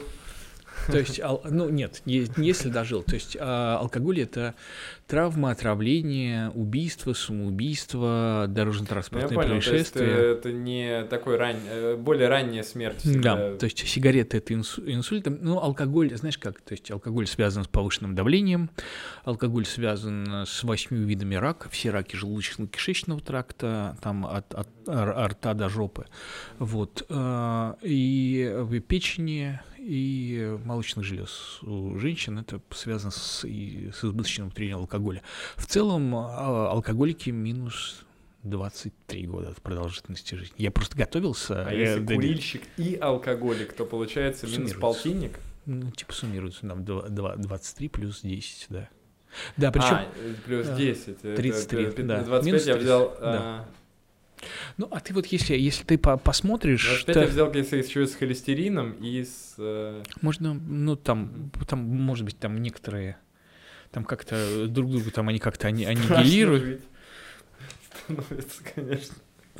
вот, но это, но это все, ну, это правда, все но ты же и, и видишь по, э, если ты там, например, видишь какого-то алкоголика, ты же понимаешь, что он, ну, типа, недолгожитель. Нет, ну, если понятно, лет до конечно, 60 он конечно. доживет, то и то хорошо. Вот, а, а так, конечно, все.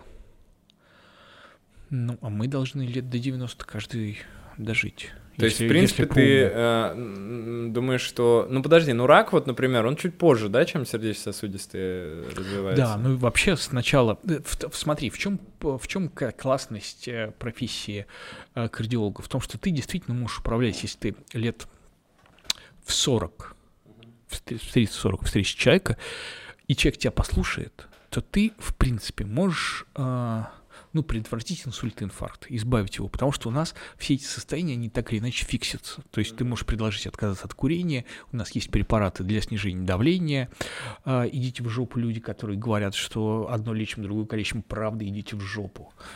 Вот. А а, что калечим, в смысле? не знаю, вот, вот это вот.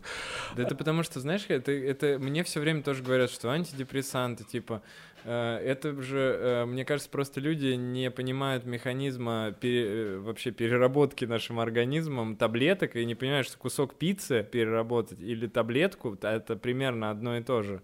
А типа думают, что оно какое-то токсическое влияние оказывает вот конкретно. э, Я, я просто так э, реагирую, потому что столько людей из-за из этой херни отказываются от приема препаратов, от холестерина, от давления. Одно лечим, другое калечим. Там царица печень, блядь, по, по, по берегу печень. И вот это все, и вот, печень. И вот это все, и вот это все приводит к тому, что человек мог бы не умирать от инсультов, инфарктов, а он из-за этой вот хероты, которую он несет, просто даже сам не понимает, что он говорит. Вот это вот, а как же там, а как же побочный эффект от таблеток? Как будто у тебя есть какой-то, какой-то вот свой путь у тебя есть там, да, какие-то Какие-то есть, конечно, доктора, которые говорят, вот делай гимнастику для шеи, все пройдет у тебя. Ну, в общем, короче. Да, в общем, а, Это сейчас была эмоционально небольшая. Нет, ну это хорошо. хорошо. Вот. э, Ну и, соответственно, чем хорошо? Тем, что мы можем, э, кардиологи, поменяв это все лет в 30-40, то есть просто, э, просто изменить. У человека там врожденный был какой-то высокий холестерин, у человека был склонность к высокому давлению, и мы все это поменяли, и он, в принципе, сохранил свои сосуды нормальными. И он доживает до своего рака, до- до- да, там, шеи и вылечивает рак, как это сделали. Уже сейчас многие раки лечатся. То есть они там, ну, есть уже концепция, что рак может лечиться как хроническое заболевание. Не- не- немного, но все больше и больше спектр расширяется. Химиотерапия там какая-то, какая-то там иммунотерапия сейчас появляется, там Нобелевские премии за это даются. Вот. И с онкологическим доживает до рака, переживает раки и до- до- достигает болезни Альцгеймера. И вот здесь все. Уже. Да, то есть Но задача... есть шанс, что когда мы доживем до болезни Альцгеймера, уже она тоже будет как-то. э, Нет, скорее всего.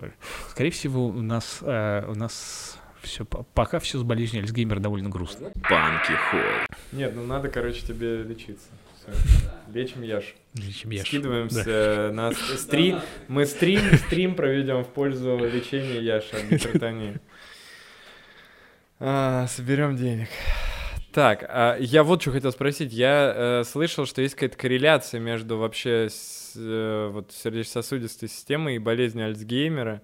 Якобы это имеет какой-то общий генез.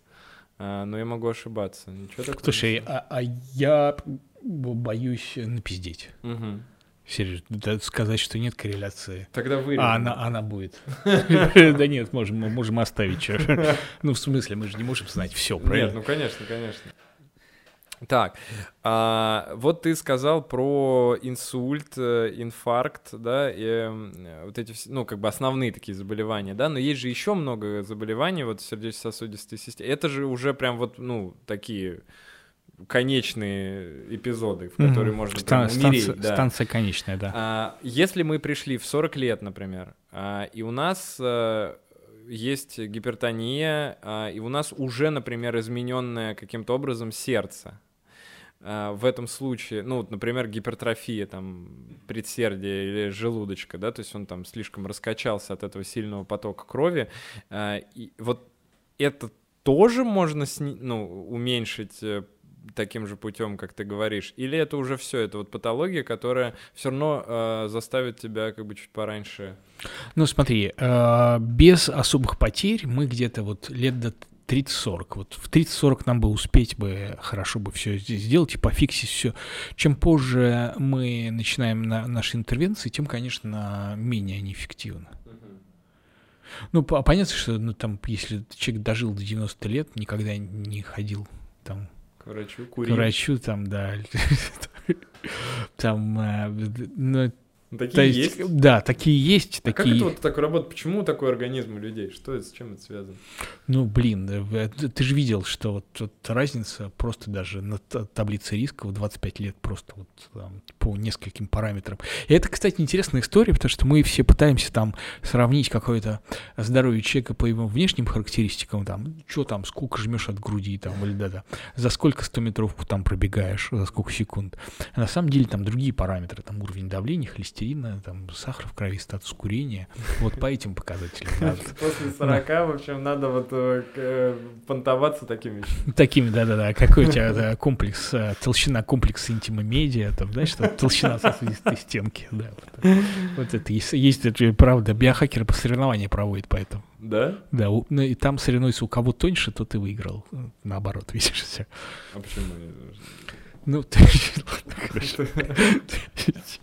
Ну, то есть, когда толщиной мерится, там мерится в друг- в другой сторону. Ладно, объяснять шутки, это за Не, это не, де- я 10 просто- я мерка не у нас во дворе. Что-то тупой немножко под вечер. А, ладно. Ладно, то есть если я проведу этот чекап, то, в принципе, я уже буду немножечко понимать э, про состояние моего организма. И все равно, вот меня интересует вопрос, я, потому что ты так и не ответил. А, вот я понял, что мы можем пофиксить. Я понял, что мы можем определить артериальное давление, можем опре- определить, есть ли проблемы с сосудами, там, с тем-то, с тем-то, с тем-то. Но если вот бывает такое, что вообще все нормально, но вот, например, ну человек типа жрет пиццу, курит э, и бегает. Да. А бывает, что человек идеально ведет себя. У меня была такая пациентка, я до сих пор не знаю. Я уже смотрел все. То есть она реально идеально ведет себя. Она ходит каждый день в фитнес, она ест ну, мне кажется, что ну, никто так не ест такую здоровую еду, как ест она. Спе- Специально прям с, с пометкой здоров. А, просто она даже, мне кажется, курицу ест. Ту, ту курицу, которая ест здоровую еду, занимается физкультурой. Исключительно так. Ну, То есть она прям супер а, а, здорового жизни ведет. И при этом у нее растет бляшка примерно документированно. Год от года она увеличивается в размере. Она молодая девушка, и у нее такая херня происходит. И я, ну, как бы не знаю почему. Ну, это генетическое, скорее Ну, всего. это какая-то да, какая-то то такая есть, сложная м, история. Вот мне как, как раз я хотел бы заняться этой историей, разобраться. У меня есть несколько таких пациентов, которые, ну, по непонятным причинам, ну, их правда несколько. То есть все- в большинстве случаев я всегда отвечаю, то есть я задаю себе вопрос, почему это происходит, и, ну, то есть нахожу ответ. А, То есть всегда у меня по- получается связать между собой. Но иногда в, нек- в некоторых ситуациях я прям озадачен. Ну, их редко, редко они бывают. Вот там человек у двух-трех я обнаружил такую историю. Ну, было бы интересно, конечно, если разберешься, можно будет что-нибудь на эту тему поговорить. Ну, не, я просто думал, может, все как, как-нибудь там ра- работает. Ну, короче. а прикиньте, она просто обманывает. Я, я и смотрю, э, УЗИ сосудов делаю. Я реально ей делаю УЗИ сосудов, я э, вижу ее там уровень холестерина, там уровень давления, я измеряю. То есть она не может меня обмануть, потому что это, это ну, я цифры, в цифре все выражаю. И я вижу динамику у нее отрицательную, при этом она, она ну, очень ху- ху- худая такая, красивая, у нее там, и у нее бляшка растет. Как вообще, непонятно. Жуть. Вот, ну и в обратную сторону бывает. Человек э, в- вообще ходит колесом, там, а сосуды чистые, и тоже бывает такое. Но чаще всего... Но ты им все равно говоришь, лучше Ну, не конечно, курить. ну, конечно. Ну, конечно.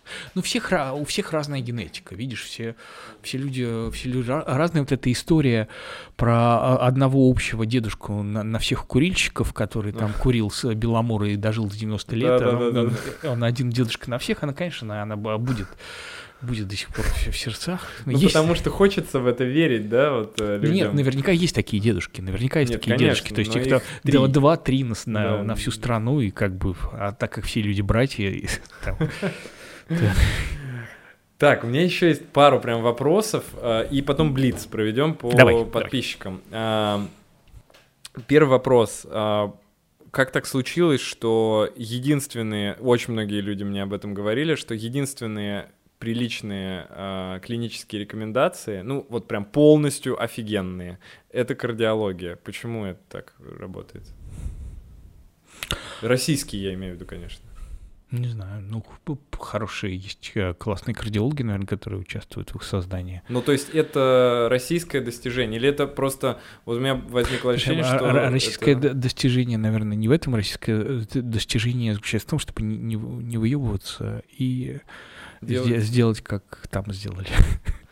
Вот, да, я этого ответа, да, вообще ожидал, мне просто надо Вот, было убедиться Вот, просто у нас во многих, э, во многих отраслях науки есть ощущение того, что у нас есть собственный путь. Такой, как концепция собственного пути. Как- Мне очень понравилось, как, да, как э, Красовский сказал мне, говорит, нас, на нас э, западный мир смотрит, как Алла Борисовна Пугачева смотрит на свою дочку Кристина Арбакайте в песне «Как будто что-то знаешь, чего не знаю я». Какая же ты смешная девочка моя. Девочка, Да. А, так, это был первый вопрос. И второй вопрос, насколько сейчас кардиология в России эм, развита вот по сравнению с западными странами? Есть ли что-то, какое-то отставание, и в чем оно выражается? Слушай, ну нет. Давай так.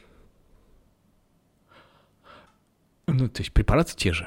Мгм, Подходы, в принципе, те же. мгм.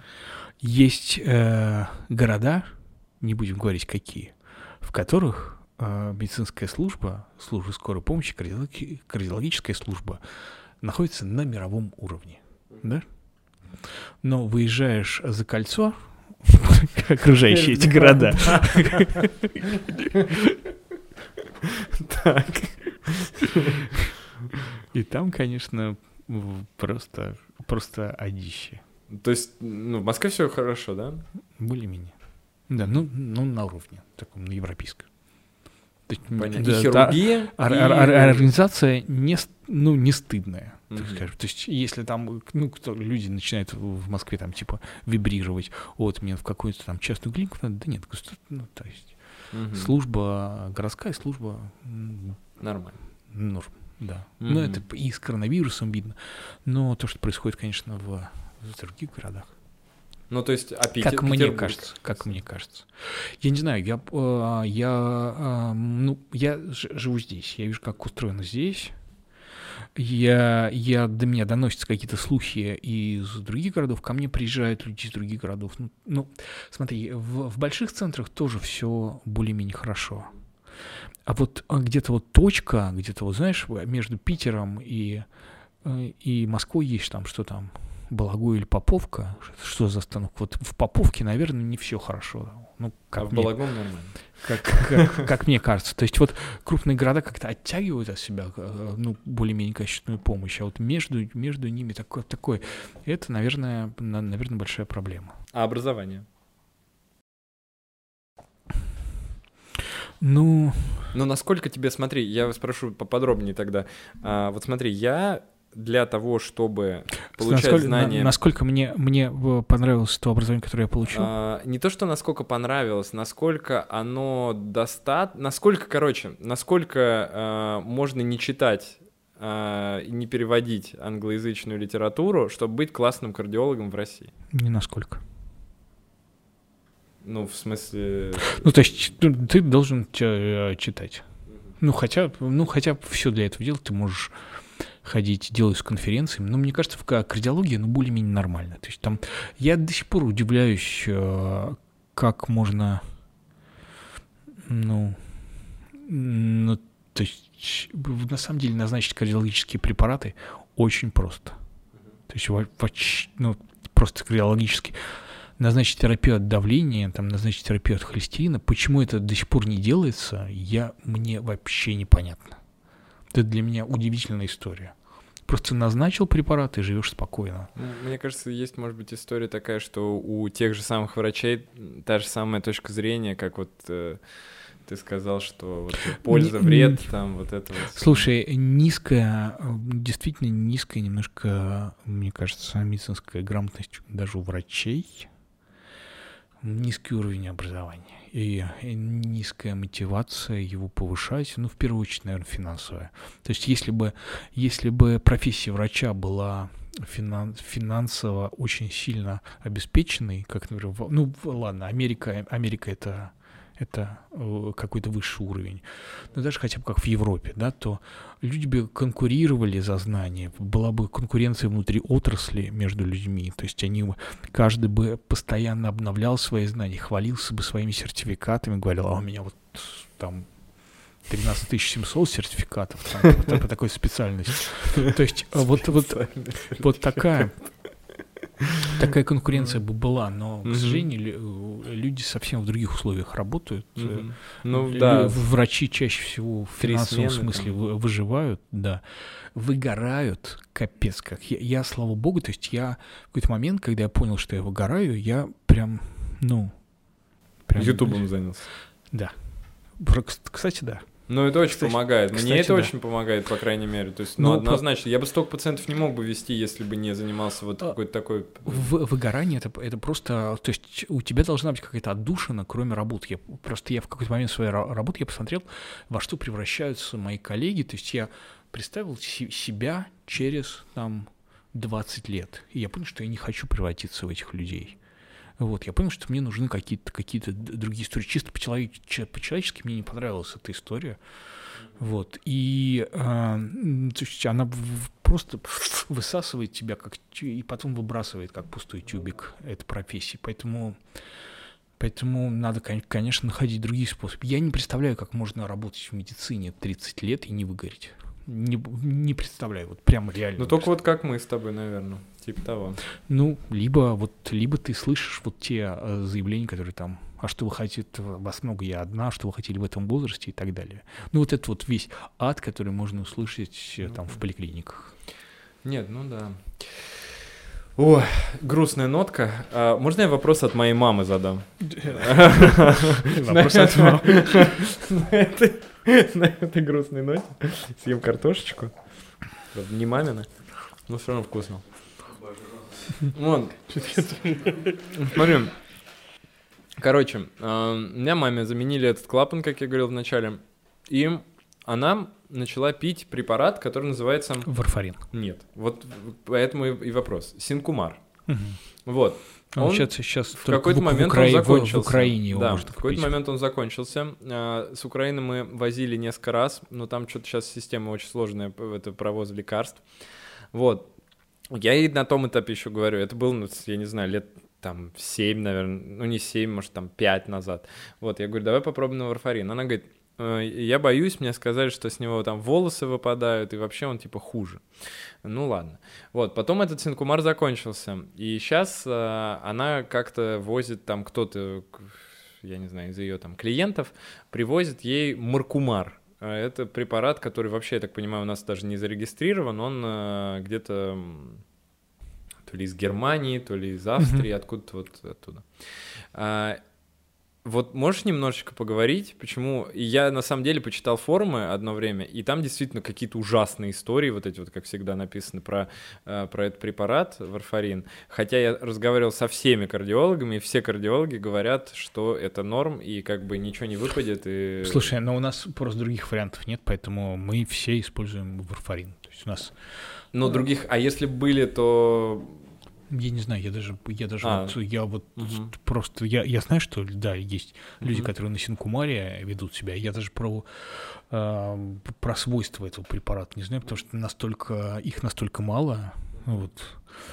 Но так как варфарин довольно дешевый, вот, но, к сожалению, при... сейчас появились новые оральные антикоагулянты, и мы бы хотели бы, конечно, чтобы их можно было бы принимать вместо варфарина для людей с протезированным клапаном, но, к сожалению, что-то они как-то в этих в исследованиях не очень себя показали.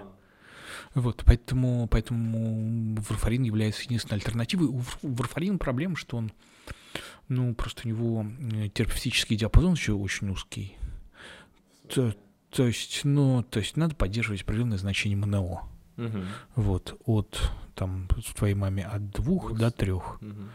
Вот. Ну, тогда От двух с половиной до трех с половиной. да, митральный клапан от двух с половиной до трех с половиной.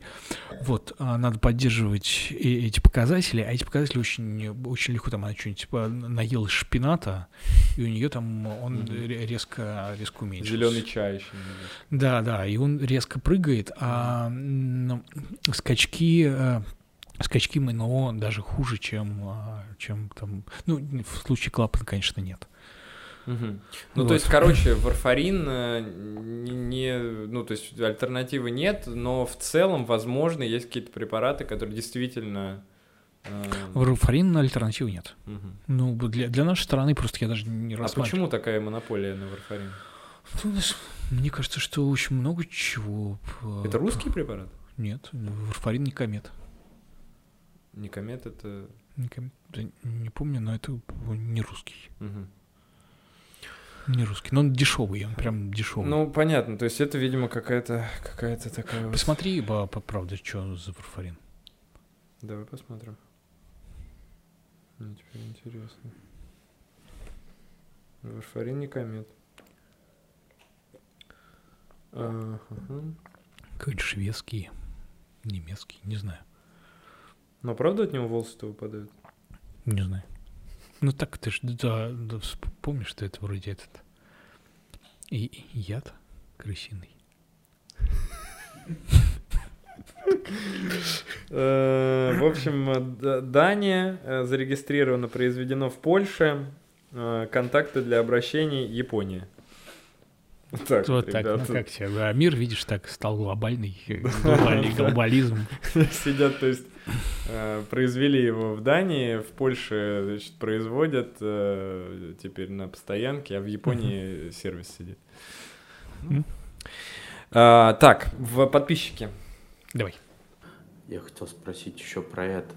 А если общий холестерин именно повышен за счет высокой фракции, то это нормально или нет? Ну, более-менее нормально. Мы все равно даже, э, если мы смотрим в липидограмме, мы смотрим на липопротеиды низкой плотности. Ну, я понял. Да, то есть мы все равно даже не на общий холестерин смотрим, на общий холестерин, да, на низкой плотности, и по нему мы смотрим вообще целевые значения холестерина. Поэтому нас, мы даже, мы раньше там смотрели коэффициент атерогенности, но это не так важно, Вот, как... я, кстати, еще тоже про него хотел спросить. Ну, просто мы вот сейчас смотрим реально на ЛПНП, э, то есть неплохой холестерин, и он, то есть казалось, что хороший холестерин не такой уж хороший, в общем. ну, Он нас обманывал. Да, да, просто достаточно ЛПНП, чтобы, чтобы иметь какие-то... А, я думал, мы снимаем, интересно, мне тоже, я заинтересовался. Плохой... э, мне всегда вот... э, мне очень нравится формат подкастов, но э, я понимаю, что мне вот нужно по-хорошему с каждым человеком, это вот, ну, раза три минимум встретиться, чтобы обсудить все, что я хочу. А, поэтому, это, конечно, я не знаю. Так, можно ли сделать full body scan в России? Не знаю, что это такое, ты Да. знаешь? Да, да. В- Ваша жизнь не будет никогда прежней. Э, А что это такое вообще? Сейчас скажу.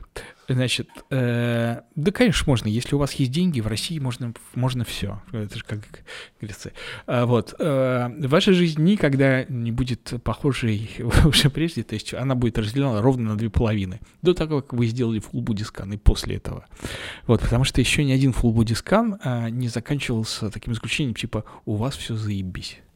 Ни одного не было, клянусь, ни одного. То есть у вас обязательно найдутся какие-нибудь кисты в почках, гемангиомы в печени, грыжи в позвоночнике. То есть full body scan это имеется, види- видимо, в виду а, КТ и МРТ всего тела.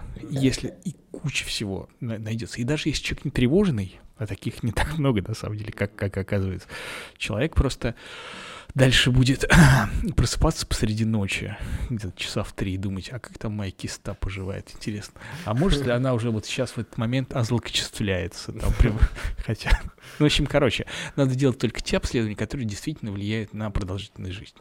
Вот просто так делать full body скан всего тела, это найти себе головняк. А можно еще хуже сделать. Например, там э, будет какой-нибудь криволукий лаборант, который что-то там, ну, опишет там, скажем, неведомая возлюбленная хуйня какая-то. Мгм. Вот. И вы А, будете потом думать... Да, и вы будете потом делать там этот, Мгм. делать какие-нибудь брать биопсию из этого, из этого места, там что-нибудь повредить сосуд по ходу биопсии. В общем, можно там Ну, короче, не надо. кайфануть. Да. стоит. Ребята, не стоит.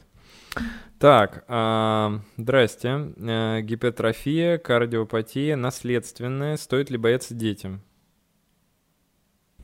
Такой вопрос. Гипертрофическая кардиомиопатия. Гипертрофическая кардиомиопатия. Да, ну, наверное, просто Какая- написано какая- гипертроф.кардиопатия. Да, Да. гипертрофическая кардиомиопатия. Да, есть, э, есть гены, можно сдать э, в- к- м, генетику медицинскую на гипертрофическую кардиомиопатию. Там есть Мгм. целый, целый пул генов, их, э, их берут в- у медицинского генетика, можно это все узнать. Это дорогая история, да, достаточно? Ну, довольно дорогая, да, и там, ну, там, если есть предрасположенность гипертрофической кардиомиопатии, э, что ва- важно знать, что не надо отдавать ребенка в спорт. Мгм. Ну. Так, все, в спорт. Потому что самое основное осложнение ГКМП — это жизнеугрожающая аритмия, возникающая Мгм. внезапно, типа про фибрилляция желудочка. Тоже было. Вот Это, кстати, мне кажется, вот эти детские смерти часто очень, Да, да, на да. физкультуре Да, какой-нибудь. типа того. Ой, у меня такая ужасная есть история, кстати, на эту тему. Я а, не знаю, где я учился в институте, короче, я пришел на площадку спортивную, там какой-то мальчик занимался. Ну, я не знаю, там лет 15-14. Вот, там что-то, и я там тоже на этих брусьях, там на всех этих делах. Вот, и я что-то смотрю, э, его нет. А Вот. А потом э, смотрю, ну, я даже занимаюсь. Я что-то тогда долго, часа два, наверное, там занимался. Вот, смотрю, его нет, ну ладно, типа ушел, наверное. Ну вот, а потом прих- э, прибегает какая-то женщина. Вот, говорит, вы не видели тут мальчика, типа. Вот, я говорю, я видел, ну, что-то там вот он где-то здесь был. Вот, потом э, приходят менты, короче, и находят, он там в траве лежит, ну и как бы мертвый уже. Вот, вот прям вот, я не знаю, там метров 20 от меня. Я, короче, охерел, конечно. Ты первый раз Да, в жизни это, на всю да, жизнь это запомнил такие. Мгм. Жизнегорающая аритмия у молодых. Это как раз связано, скорее всего. Но вот с этими синдромами, с редкими, как раз Бругаду, удлиненный интервал КУТ мож- может давать жизнеугрожающую аритмию. Вообще все вот эти истории, важный момент, надо сказать. Э, Опять очередной наш просос а, системы здравоохранения. Дело в том, что вот ситуация, когда человек падает и теряет там типа остановка сердца, на самом деле это не остановка сердца, в подавляю там 90% это фибрилляция желудочков. Фибрилляция желудочков лечится дефибрилляцией. То есть вот это вот И в странах, а, которые ну, заботятся о здоровье своих граждан, вот, э, там эти дефибрилляторы находятся во всех общественных местах. У нас почему-то считается, что, что это как бы не очень хо- хорошая идея, потому что там будут вандалы, будут вырывать их. Но на самом деле в казино, на спортивных, э, на всяких стадионах и так далее находятся вот эти дефибрилляторы, которые сами автоматически определяют ритм, там надо только на- наклеить электроды, они приклеиваются, вот, а он сам там жахнет, По- поэтому Вот это да. это, вот, и потому что Ну, это здорово, эффи- кстати, эффективность, эфи- э, аэропорты и так далее, в, в общественных местах находятся эти штуки, у нас до сих пор не, не принят закон, и уже э, сто- столько лет это происходит, и уже То есть это не редкая такая штука, что вот что ну, это вот все люди, которые падают и умирают, это вот они умирают от фибрилляции желудочков. А из-за чего то это есть- происходит? Чаще всего из-за инфаркта. А, Из-за того, что ну, просто вот как раз а, жизнь, жизнеугрожающий инфаркт так и вы- выглядит. То есть, когда разрывается бляшка, закупоривается э, просвет, первое, что происходит с сердцем, возникает из-за недостатка питательных веществ мгм. резкого, э, возникает электрическая нестабильность сердечной мышцы, и э, миокард начинает фибриллировать. Мгм. возникает фибрилляция. Что такое фибрилляция? То есть нет эффективного сердечного выброса. Ну, просто б- как б- бегают, бегают волны да, по, по левому жел- желудочку, но сердце не выбрасывает кровь, соответственно, в мозг не идет. Мгм. То есть что надо делать? Пока, а, то, есть какая у нас сейчас в- в- вариант в, этой- в этой ситуации? Просто вызвать скорую первым делом. Ты увидел, как человек упал на улице, ты вызываешь скорую, оцениваешь его, ну, поним- там, понимаешь, что не, не пьяный, вот, и э, там начинаешь, ну, в смысле, не что он лег, прилег просто отдохнуть, а что он э, действительно там нет дых- дыхания, кровообращения сознания, вот, и начинаешь качать. Качать ты начинаешь для того, чтобы а, кровь циркулировала через мозг, Мгм. ну, и там, через А, чтобы она в Что- обход, чтобы, да? ну, ну, ну, то есть она, чтобы она пока, хотя бы мозг, чтобы мозг не умер за это время, пока ты ждешь скорую. Но, потому что дефибриллятор есть только на скорой. А так, если бы они были везде, ты мог бы начать качать, сказать, эй, Вася, сбегай, вот там я видел рядом с стадионом э, дефибриллятор стоит Блин, в ну, будке. потрясающе было. У тебя нет, Еш, ощущения, что ты сейчас чуть-чуть себя спокойнее чувствуешь, А я в когда Испании рядом я- Алексей? Да, ну это тоже. Я в Испании много тоже видел дефибрилляцию. В В зоопарке, да, у них прям висят эти штуки там. И, ну, а может любой А. делать или только вот персонал? Ну, нет, не персонал. Почему? Ну, лю- любой человек, который проходил курсы. Но если они, а если они будут, то и люди будут ходить на курсы. Потому что если у кого-то хотя бы Ну, близкие конечно. там или что-то, там на самом деле... Ну а что, да, я думаю, что любой сходит. Ну, интересно, во-первых, какое-то времяпрепровождение. Да вообще вот эта вот образованность, а, ну, общая Ну, образовательная как, а- как оказать первую Да, помощь? да. да. Чё? Это круто. Так, едем дальше. А, Пока. а фибрилляция предсердий, вот вопрос. Да. Можно ли избавиться от фибрилляции предсердий? А, этот вопрос, кстати, сложнее. Можно ли избавиться от фибрилляции предсердий с помощью психиатра слэш психолога? И что делать, если операция не помогает вылечиться? Э, При помощи психиатра, психолога, к сожалению, нельзя. Фибрилляция предсердий довольно серьезная проблема медицины, потому что, а, ну, она неуклонно прогрессирует. Чем мы старше становимся, тем выше вероятность фибрилляции. В некоторых ситуациях, э, в общем, операции где-то эффективны вот так 50 на 50. То есть есть... Но с каждой, с каждой операцией ты можешь сделать повторную операцию, там выше вероятность, что э, излечится радиочастотная аблация, имеется в виду. А что это за операция, как она происходит? Ну, типа катетер заводится, заводится в сердце, обжигается зона, откуда выстреливают эти э, импульсы, которые вызывают фибрилляцию, это э, зона вокруг э, устьев легочных вен. Легочные вены, которые впадают в левое предсердие. Вот ну, там четыре штучки такие впадают, ну, в, в идеале там есть вариант развития, вот, и всю эту зону обжигают вокруг. Возникает рубец, он, через него не проходит импульс. То есть там продолжают они стрелять, но на, на, на само предсердие, да. Да, то есть они электрически изолируют вот эту зону, но, видимо, из-за того, что несовершенно происходит изоляция, Всё этот равно ритм, ритм возникает снова. Ну, понятно. То есть делайте дальше. Ну, как, как вариант, да, там, если лекарства не помогают, ну, там, в общем, про правда фибрилляция такое неприятная история. И не бухайте, потому что э, алкоголь сильно провоцирует фибрилляцию желудочков, э, фибрилляцию предсердий. Мерцательная аритмия еще на второе название. Правда ли, что пить воду во время тренировок вредно для сердца? Нет. Пить. Нет, это какая-то, это какая-то п- Ну, это миф какой-то Это какой-то миф, это российская какая-то ш- советская школа бокса так говорила, что много не пейте, Да, потому что- мне, кстати, не бог, а слушай, я сейчас вспомнил, я ходил на какой-то рукопашный бой у нас в Рязани, и нам тренер запрещал, он говорил, я, я- а тренировка шла часа полтора, мне было, ну, типа, там, 14, и я просто, ну, представляешь, себе полтора часа, ты просто херачишь там вот друг по другу, куда-то по этим бегаешь, на корточках ползаешь. Я, я помню, мы выбегали, из э, трени- а в конце еще сидели такие, сидели с закрытыми глазами, и он что-то там говорил нам, тренер, и в конце просто все выбегали, и вот этот, мы даже ни воду никакой не ждали, пока дойти там до магазина, никогда, то есть мы просто пили из-под крана, вот так вот собирались из, душ, из душника. Слушай, это какая-то, это была- какая-то херня. У меня был э, просто э, в фитнесе я занимался, был очень уважаемый там боксер, какой-то пиво- неоднократный чемпион мира, э, Александр Привет, и я у него там брал уроки какие-то э, бокса, ну, типа, вот. И он тоже такой, типа, не пей воду. И у него какая-то была цел- прям целая концепция, ну, а я, как бы, ты понимаешь, я доктор, а он мне рассказывает, там, когда ты воду пьешь, там, короче, сердцу много воды, сердцу тяжело перекачивать, оно и так все работает. Садр, давайте я, да, я, как, как получится с водой, я что? Перекачаем. Да-да-да, он такой, у меня сильное сердце, я уж там по- попью.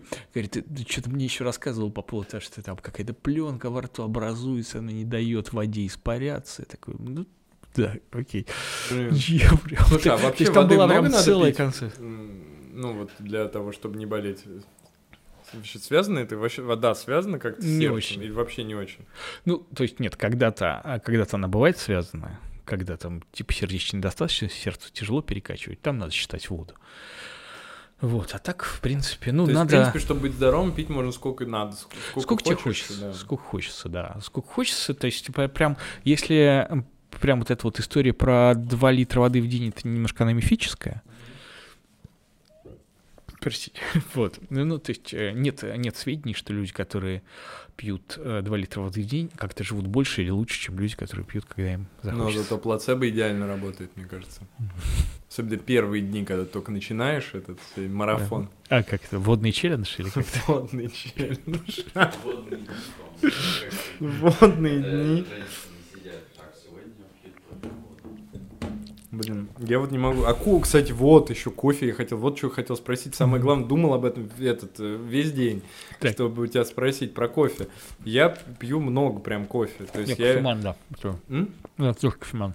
я не могу. То есть я вот выпиваю, но я посчитал, ну где-то литр в день я пью примерно. Я тоже до хера пью. правда. Это, ну, Я, мне кажется, даже больше литра пью. нет, но это не показатель того, что ему- или нормально. Нет, нет, это, это вредно. А, все, окей. Но есть определенная доза кофе, то есть типа три чашки в день неплохо. Ну, Три чашки среднестатистически. по 200. Ну, среднестатистически, там мо- можно пересчитать в граммах кофеина. На литр Это- это больше, чем 600. да, я пью крепкого, это не очень, не очень круто. Но это на сердце влияет или, или это как? Ну, это влияет, да, больше трех чашек в день, вроде, э, согласно вот тому метаанализу, который я читал последний, увеличивает риск инфарктов. Но две чашки у мужчин, но две чашки кофе в день у женщин уменьшают риск инсультов. Да как так может быть? Две уменьшают, а три увеличивают? Да, за счет того, что, видимо, кофе как-то влияет на избыточный вес. Образом. Ну, в общем, короче, э, умеренное употребление кофе даже полезно для здоровья, для сердечно-сосудистого. Не, я просто, я, я не могу вообще без кофе, то есть это, это прям... Я вот даже сейчас вот мы поедем, я думаю, я буду пить. Так, ладно. А, много систол, но это, видимо, экстра систол имеет в виду. А, ЭХКГ норма, м, когда стоит беспокоиться. Это, кстати, очень частая проблема моих пациентов. Потому что они, Тревожно, да? во-первых, э, их э, чувствуют очень. У меня даже есть несколько пациентов, которые пришли именно из-за этого. Из-за того, что их кардиолог отправил, сказал, типа, нормальное у вас количество экстрасистов, все окей. А, вот, но э, люди говорят, я не могу, я, типа, не могу их перестать считать. Я все время, вот, ну, у меня пульс, ну, я, типа, проверяю пульс там по 200 раз в день, меряю давление по 15 раз в день, и, э, ну, типа, их только от этого больше становится, по ощущениям. Стоит об этом вообще беспокоиться? У меня, кстати, в студенчестве были, было много, и, видимо, на фоне стресса было очень много экстрасистов. А сейчас вообще их не чувствуют или их нет, не знаю. Ну, смотри, экстрасистолы не являются а, вообще заболеванием, не являются симптомом чего-то. Они могут быть, их повышенное количество может быть связано, например, с избыточной продукцией щитовидной железой гормонов, ну, там, Т4 свободного, могут быть связаны, а, иногда могут быть связаны с, а, с миокардитом, воспалением сердца, Прям, ну, иногда могут быть связаны последствия миокардита, такие экстрасистолы э, могут быть связаны с другими проблемами, там, с заболеваниями желудка, желчного пузыря.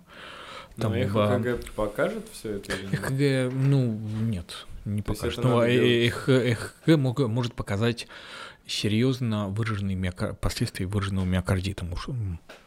Может показать ЭХКГ, то, то есть структурно сердце может какие-то изменения показать. Ну, то есть, если вот такая картина, что экстрасистолы э, есть, то лучше вот сделать этот чекап, вот о котором мы с тобой говорили. Нет, ну, там чуть-чуть по посложнее, там надо ска- скорее экстрасистол, надо поискать другие причины. Экстрасистол, экстрасистол может быть просто это человек э, с в такой лобильной нервной системой, у него возникают эти экстрасистолы, э, бояться их не надо, они не влияют на продолжительность жизни, на продолжительность жизни влияют заболевания, которые могут их вызвать, поэтому нужна диагностика, то есть проверить там состояние здоровья. Ну, в принципе, если вызывает какое-нибудь там тревожное расстройство, то, в принципе, это влияет на продолжительность жизни. Ну, тревожное расстройство же не влияет на... Или они влияют на Ну, продолжительность? влияют. Нет, влияние Да? есть. Ну, депрессии точно есть, причем очень такое прям серьезное. Ну, депрессия А может быть, а вот, тревожное а расстройство. Тревожное расстройство, что-то я, по-моему, читал про ГТР. на- Люди с тревожным расстройством, наоборот, же чаще ходят к врачам. Ну, к врачам ходят, чаще ходят на ходят. чекапы и, соответственно, там выявляют заболевания, которых э, просто потому что они тревожные. Нет, но с другой стороны, э, выделение кортизола на постоянной основе снижает уровень иммунной системы, например. Ну, ну, это, так, это такое, да, это... Обобщенно это имеешь в виду? Ну, в- видишь, э, как вот э, я, например, готовился как-то к ролику про рак, я посмотрел заключение. Например, нет данных про то, что, например, стресс вызывает рак. А, ну типа- это, в смысле, прям типа- напрямую ты имеешь в виду? Ну да, да. То есть не- нельзя сказать, что вот, вот мы сейчас кортизол, снижение иммунной системы, потому что ну, все-таки стресс это то, что у нас нас всю нашу жизнь сопровождает, и насколько, насколько... Ну, если у тебя есть сведения, я просто не встречал Ну, их. э, нет, ну вот по депрессии прям однозначно есть э, Депрессия, корреляция, окей, да, то есть окей. она уменьшает продолжительность жизни, прям, то есть значительно причем.